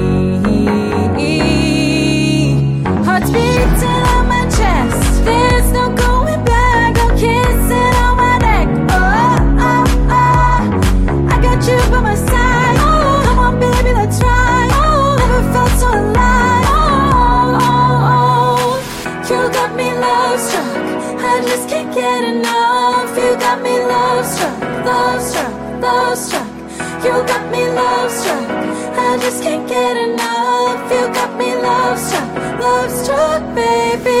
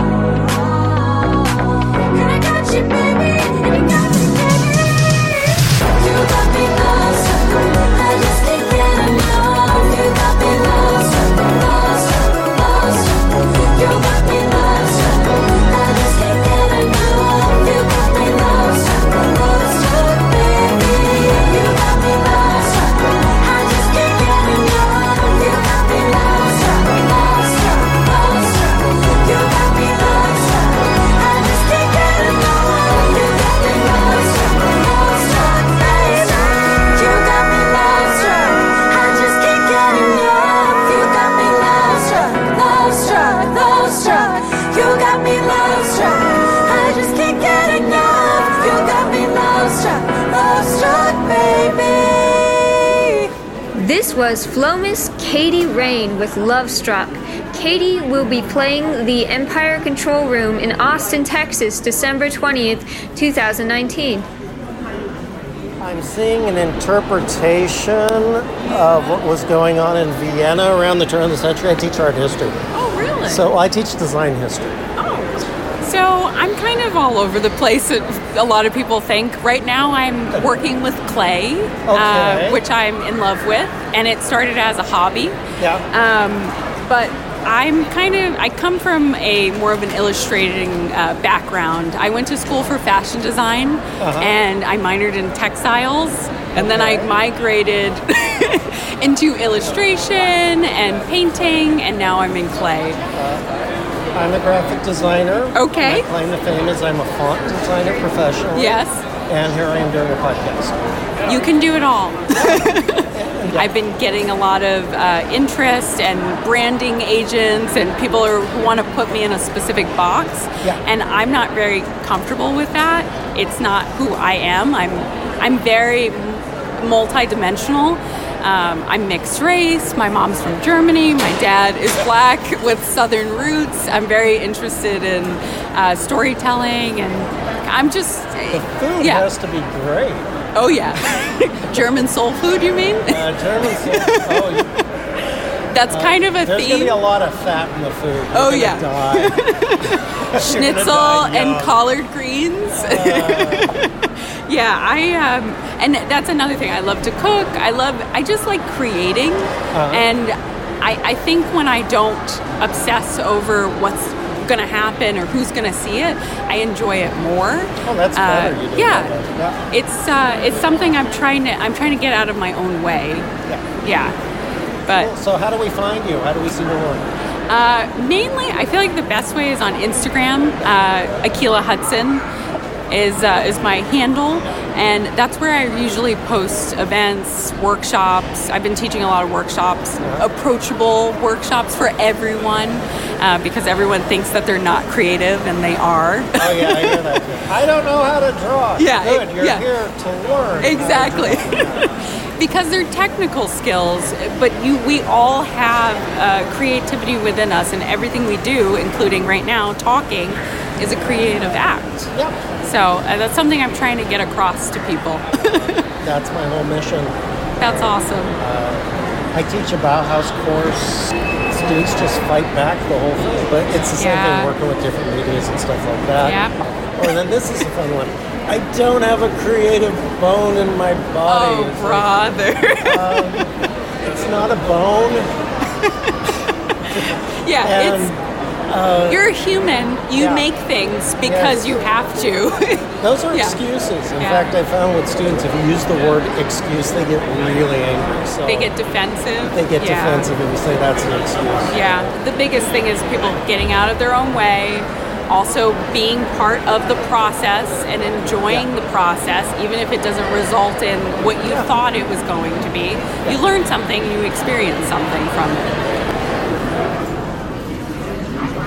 When you feel dull, headachy, sluggish, take Carter's Little Liver Pills. Carter's two-way treatment. First, start your liver bile flowing quickly. Second, get comfortable relief from irregularity. When you feel dull, headachy, sluggish, take Carter's Little Liver Pills.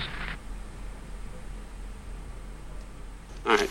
So going back to the July 26th uh, call, stop me if there's anything sinister or nefarious in any of this. A vanilla request about corruption, a call to say I'm on my way to Ukraine, a five minute call you didn't remember is significant, but its primary purpose was to discuss a rapper, and him telling you to go tell Congress the truth. Anything sinister or nefarious about any of that? The vanilla was very sinister, yeah, the vanilla. But the rapper was more. He was called Sinister, and uh, you don't have to make anything out of it. Rappers sing about all kinds of stuff. You don't have to take it very seriously. I mean, we don't really want to live in this ghetto society. They're just making, you know, a bit of fun because, you know, it's no fun living there. So you got to make it fun. And that's why these rappers call themselves Sinister and, uh, and Nefarious, too. You know, you have a rapper called Nefarious. But, uh, wow. these policies, you know, they will come out right. It's, we'll get a bit more vanilla in it. Radio Flom. Sweet, less is more. And now, Zealous, the Lovebirds tweet.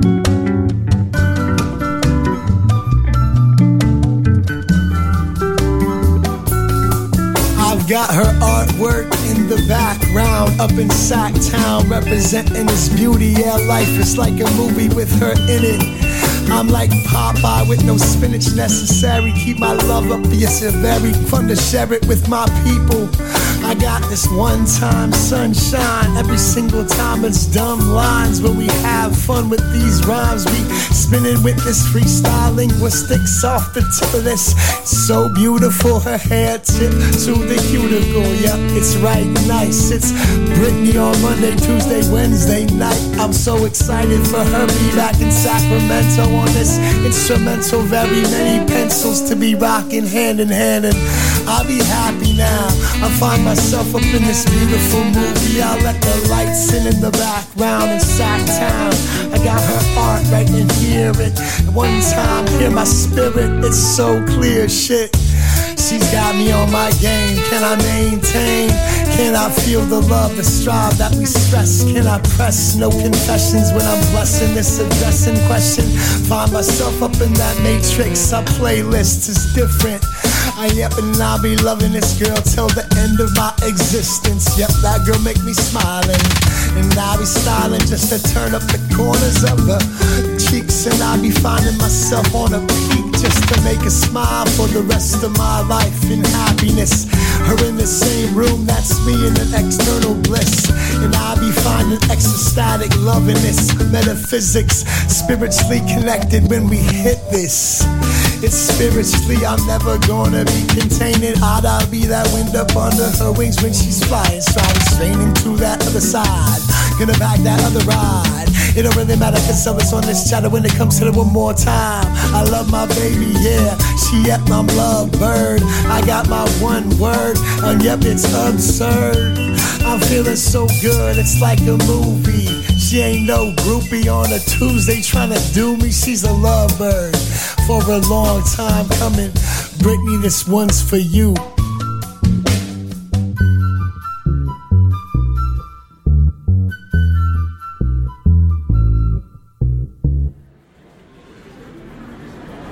What's coming up says First Friday, December 6th. Yes, What is so that? on First Fridays, every First Friday since August this year, we've done Living Room Vibes, which is a part of the Uncharted Public Arts program through Arden Fair. So on December 6th, we have our final show with the Philharmonic um, being featured, and in addition, we have all five of our acts coming out, and that's Timothy Brown, Harlequin Rose, a Tribe Quartet, and Otis Saturday We'll all be doing a big final jam at the end of that show, so it'll be really, really exciting. Okay. So where is this? How do we find it? Yeah, so everyone kind of has trouble finding it if you are not familiar with the mall, but it's upstairs. It's on the second floor. It's next to Crocs, and we have our Uncharted banners up front, and we'll have a bunch of people just corralling you in Arden A t-shirts to try and like get everyone in this in the store. So where's the best way to park here? I like it. The best way to park, honestly, is behind the mall. Don't don't park in front of the mall, but yeah, go through the Johnny Rockets entrance, and then you'll find us pretty easily. Okay. There is a valet at least, right? Yes, there is a valet, so makes it easy. Okay. And where do we find uh, Arden Uncharted? Yeah, so go to ardenuncharted.com, and that's where you'll find all of the past activations we've done in 2018 and 2019, and in addition to everything that comes after, and information on the artists that have that have participated with us. Instagram? Instagram is at Arden Fair. Everything Uncharted related will be on their account.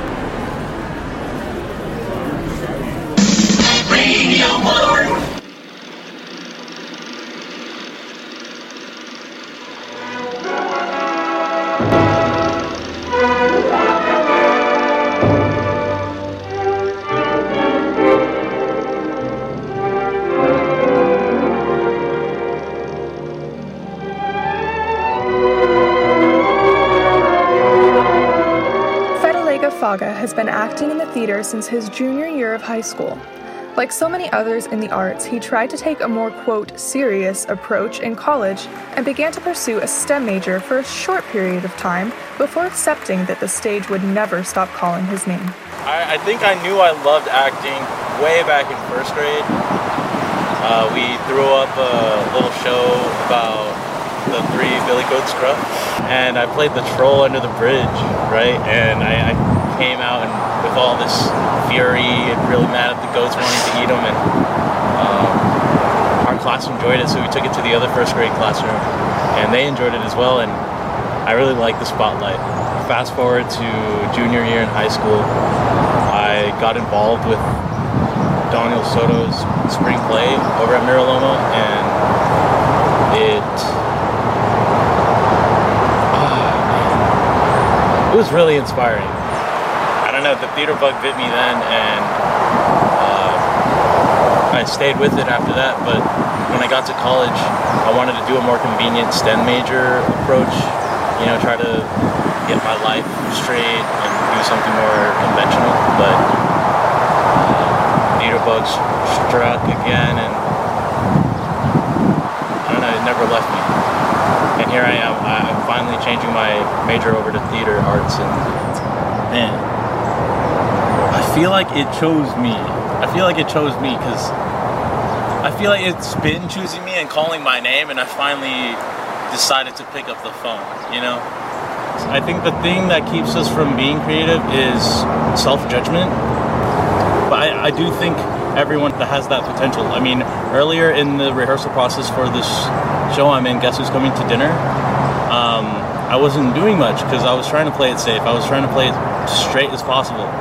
But one night, I got so many notes from my director saying that uh, these movements, these movements are too weak. My voice is too weak. Mainly because I was in this circle where everything I was doing was correct, but not entertaining. I want the audience to feel something. And I don't want them sitting there like a like a brainless fool who watches TV.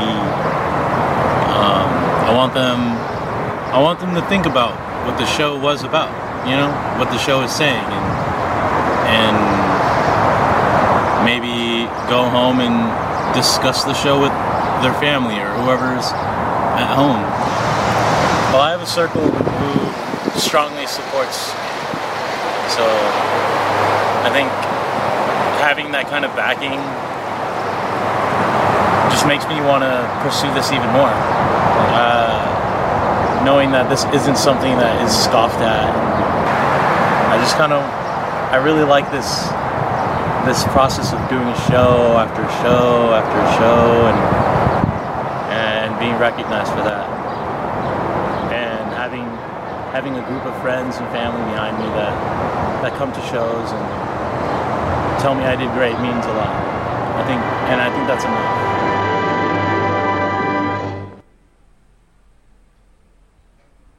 Chairman asked you about the security assistance dollars, you said there needed to be a public announcement from Zelensky. So I'm asking you a simple question. When did that happen? Zelensky, Zelensky, yeah, the public announcement. Well, there was really going to be a public announcement that the oceans were almost, you know, extinct, that they were almost dead.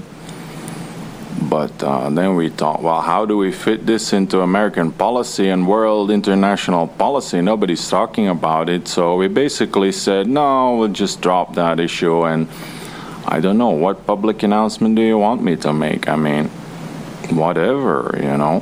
13 conversations. The reason you're here today. And when we deposed you, you said this was extremely distinctive experience, one of the most remarkable events of my life. Yet their star witness, their first witness, Ambassador Taylor, nowhere is there is there a Holmes tells Taylor what the President of the United States told Sondland. This was a profound experience. Yeah, I'll get to you. I'll, I'll give you a chance here in a second. But 13 conversations, 13 conversations. August 21st, Brechbuhl talks to Taylor. August 22nd, Morrison talks to Taylor. August 29th, Yermak talks to Taylor. September 1st, Morrison tells Taylor what Sondland told Morrison about what Yermak told Sondland. Why?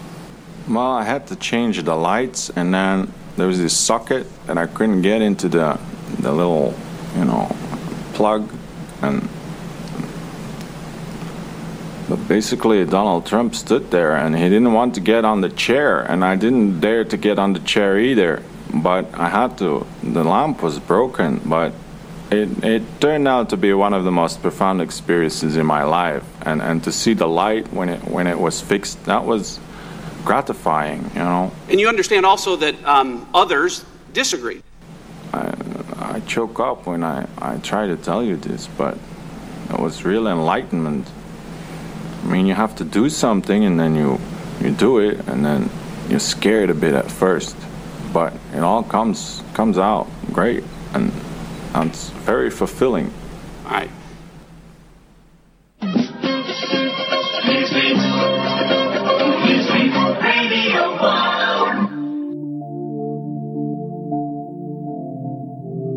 The new release from Wake the Fuck Up. Alright.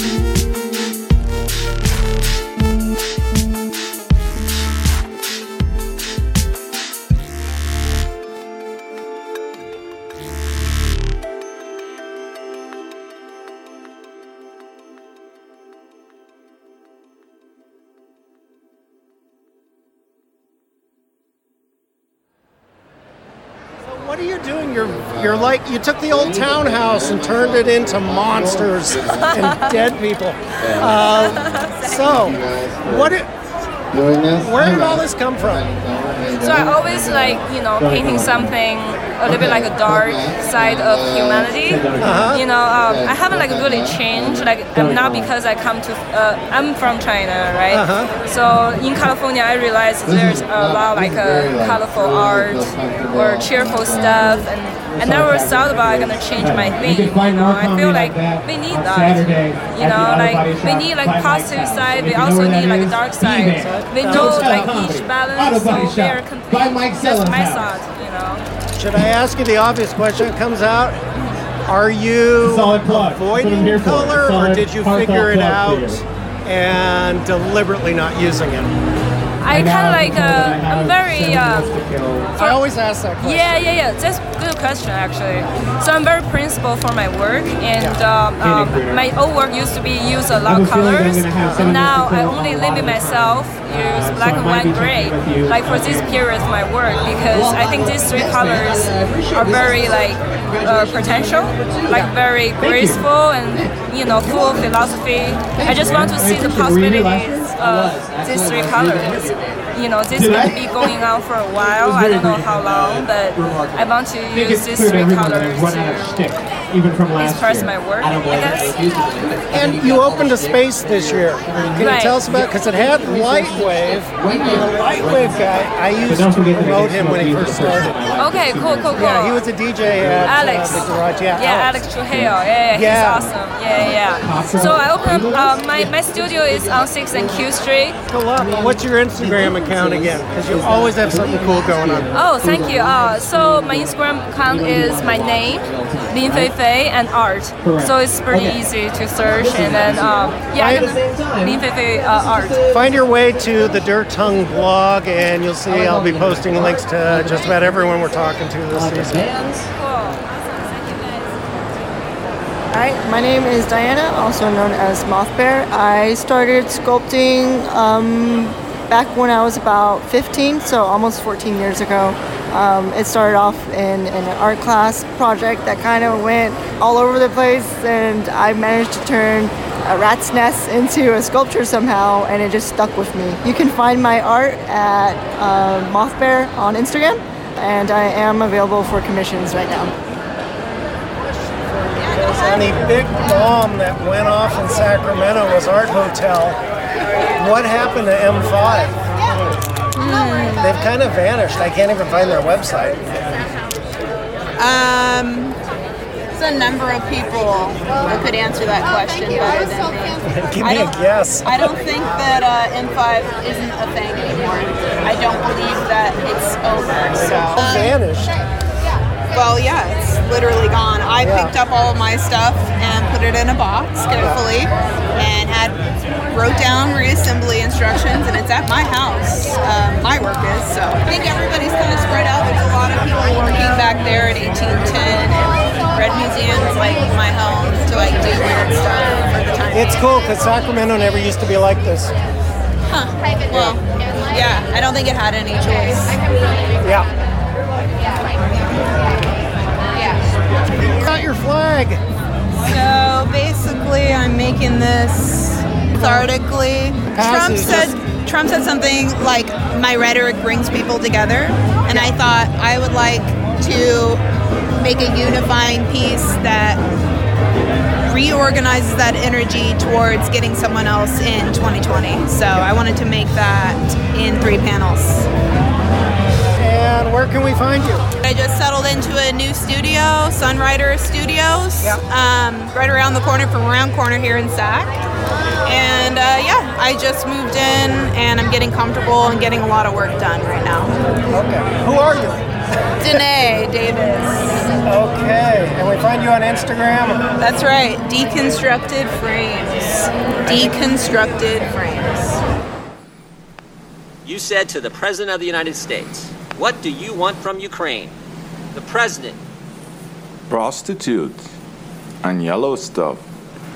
We thought of uh, organizing uh, industries to have big containers of yellow stuff and then uh, you know, we might get that into an own economy between the United States and the Ukraine, and uh, you know, it could also. I mean, the president would like to have Trump on these big containers of yellow stuff, and uh, that may be in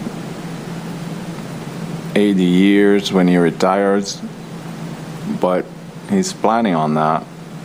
And uh, Ukraine, maybe we could write it in Ukrainian language, letters like Trump, like but uh, Ukrainian, and then the Americans won't find out that it's actually Trump, and then they won't find out that he's actually behind this business, and then the yellow stuff can be transported, and then Trump feels better and then you know he got his industry and Trump is on it, and then that would sort of be the best practice, the best uh, end result here. Yes.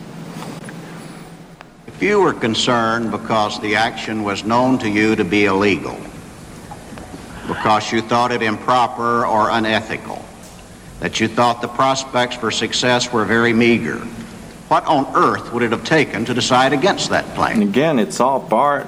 This yellow stuff ships political web of. I mean, if you got a good business, this is capitalism. If you got a good business, stick with it and go for it. And then people got jobs.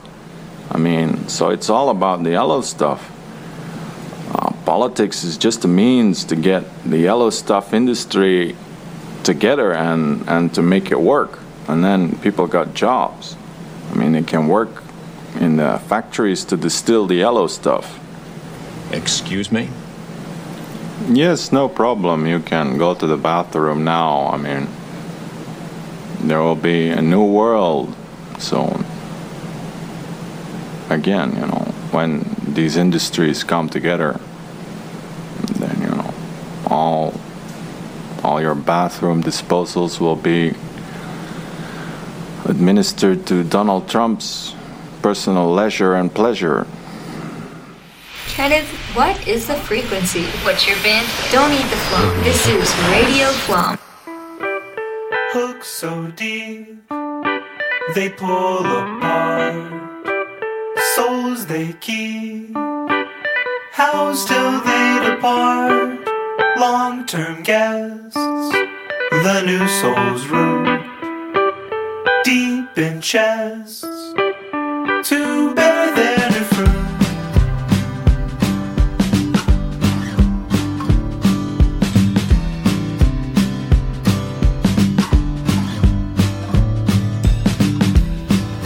Blooms you found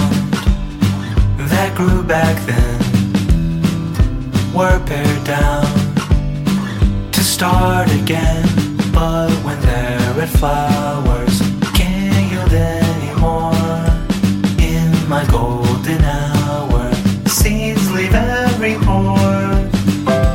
While the skinny ring gets scuffed, it's placed in queue, so the skinny ring gets tough. Till it splits in two when the skin has had enough. Light peeks through, sheds away the dead for now.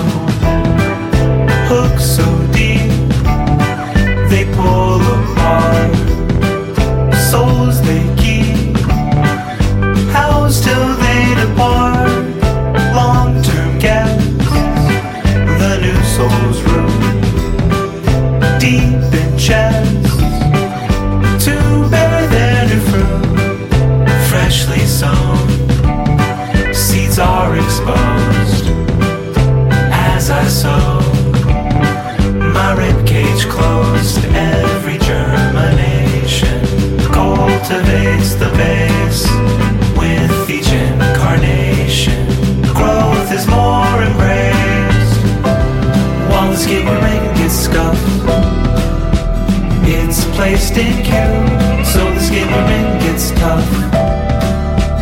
Till it splits in two when the skin has had enough. away the dead for now. So deep, they pull apart. Souls they keep, housed till they depart. Long term gas, the new soul's room. Deep in chest, to bear their new fruit. This was Cacus. Long-term guests. Off the Dreamed Machine album. Available for purchase at iamcaicus.com.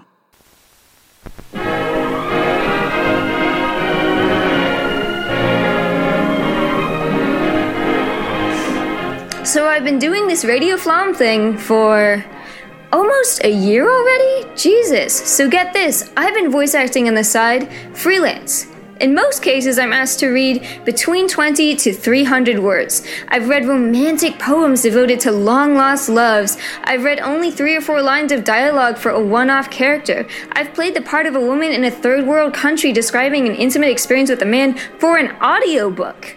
And from what I've learned, incredibly, anyone with an enjoyable voice and a good recording setup has something to offer.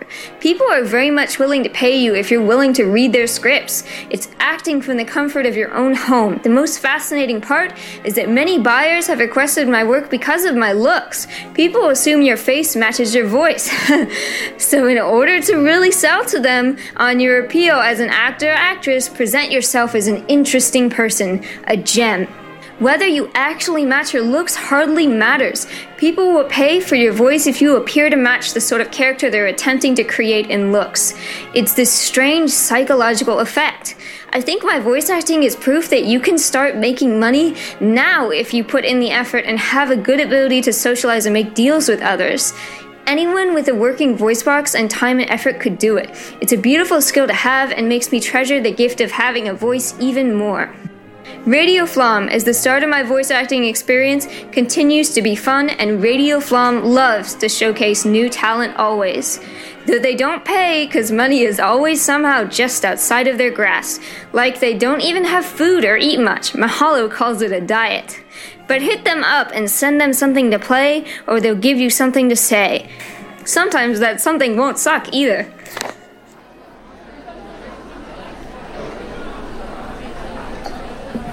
Are y'all still here? Huh?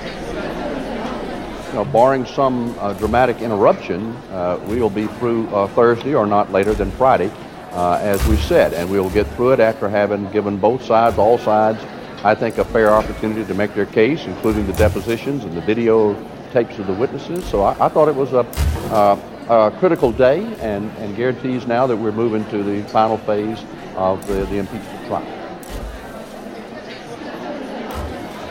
This committee never had any illusion that we would be able to prove definitely whether or not you are a communist, because in dealing with people charged with being communists over a period of years, we have found that those who are guilty refuse to admit it and dodge the question or deliberately lie.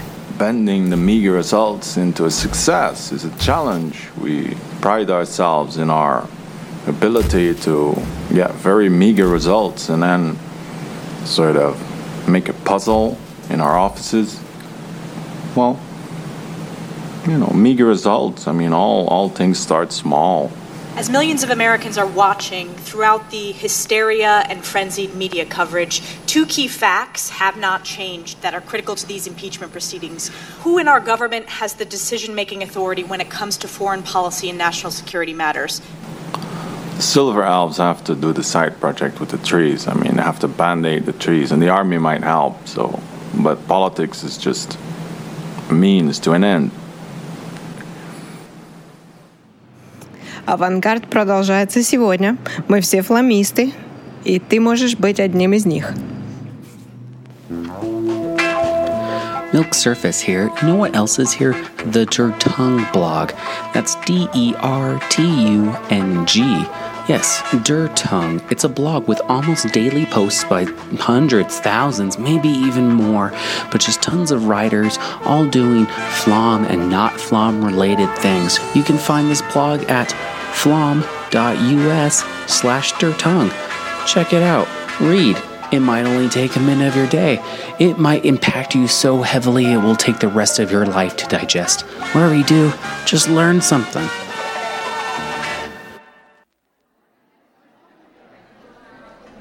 Seeing as how you've waived your right to counsel, do you have anything to say? I propose in the future Senate we have the right wing with a Hitler mustache and the left wing with a Stalin mustache. Object! When it went back,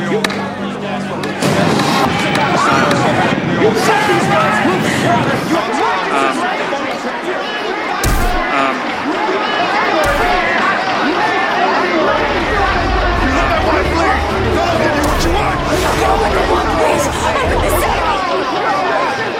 Sarah, they'll just kill us if I do. There you go, and you're all happy, and you can all babble, and then you can all be, you know, uh, distinguished a little bit more. You know, you look better. Because right now you have a lack of decorum. Excuse me? Um, Can't get your name. My name is David Gomez. Yeah, and where are we right now? Yeah, uh, we are in Santa Monica. Uh, we are playing in the pit. Yeah. So how long have you been at this? Bueno, I I I'm pl- I play here for the four four months ago. Oh yeah. Yes. Uh, has it been good experience so far? Yes, yes, yes. It's a very good experience. A lot of people, you know. Lot, eh, the music, cherry music, is very very good. So just for four months, where else have you been going around and playing and stuff? Yes, I play with with other bands here in the area, in Los Angeles area, and now here in, in the Pin. What's been your favorite place to play so far? Mm, my favorite place here in the pit or just in the world, whole world. All right, I'm from Cuba, so there are a very nice Cuban places in Los Angeles. There are uh, something uh, a place called uh, Del Floridita. Every Monday I play there, so it's very, very, very nice, very good. Yeah. Uh, so what what brought you out to here? Uh, what what's getting you traveling around and stuff? Yes, um, so I I'm here, you know, for improve my, my music, my music career. So I'm here for one year, one year ago. Eh, you know, it's, it's, this is a very, very nice place for musicians, for artists. Yeah. It's a- it's a- Uh, so do you play uh, covers or original songs? What, what are you mostly doing? Just everything, or Yeah, everything. Covers, eh, I have my original songs. Now I'm working in my first album. Oh, It's- really? Yes, it's called uh, Havana Bass. I'm from Havana, Cuba. Okay. So Havana Bass for I play the bass. So uh, yeah, there are song, uh, covers and original songs there. So cool. Well, you know, this is a global podcast, so we're just drawing in fans all around the world. Thank you. Uh, where can they find you? Okay, uh, you can find me on Instagram like the Cuban Bass, everything together, the Cuban Bass, or in Facebook uh, w- uh, with my name, David Gomez. Okay, Herrera. cool. So,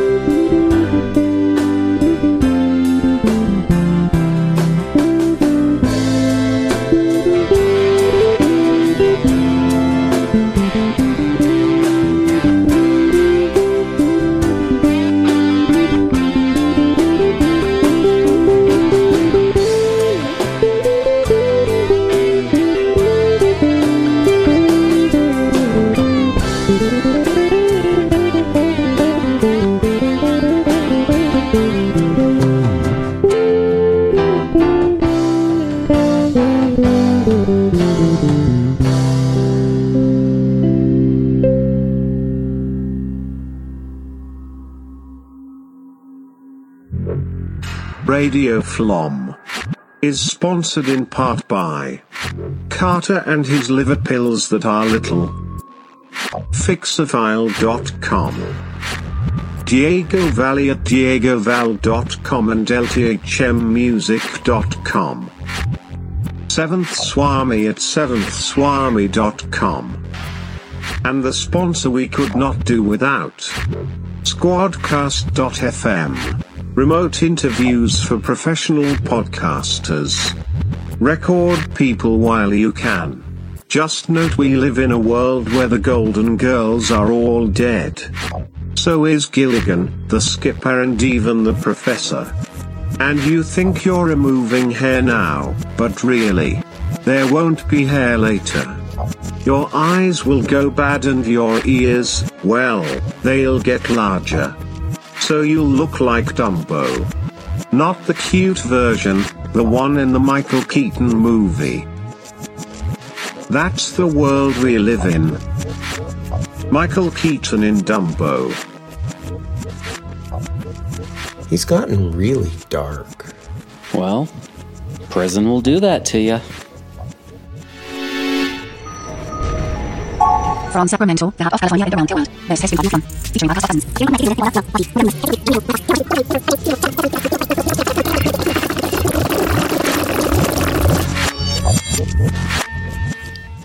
you know what they say dead men fuck no sharks.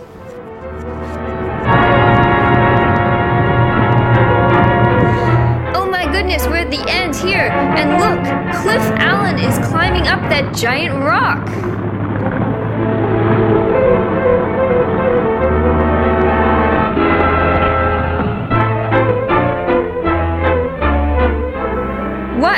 No camera? So they're just going to have to trust us that what is happening is really happening?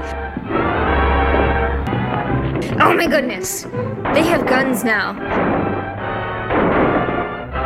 And there's 50 of them. And Godzilla.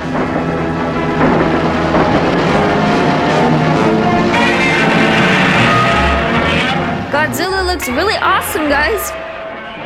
And Kermit the Frog. We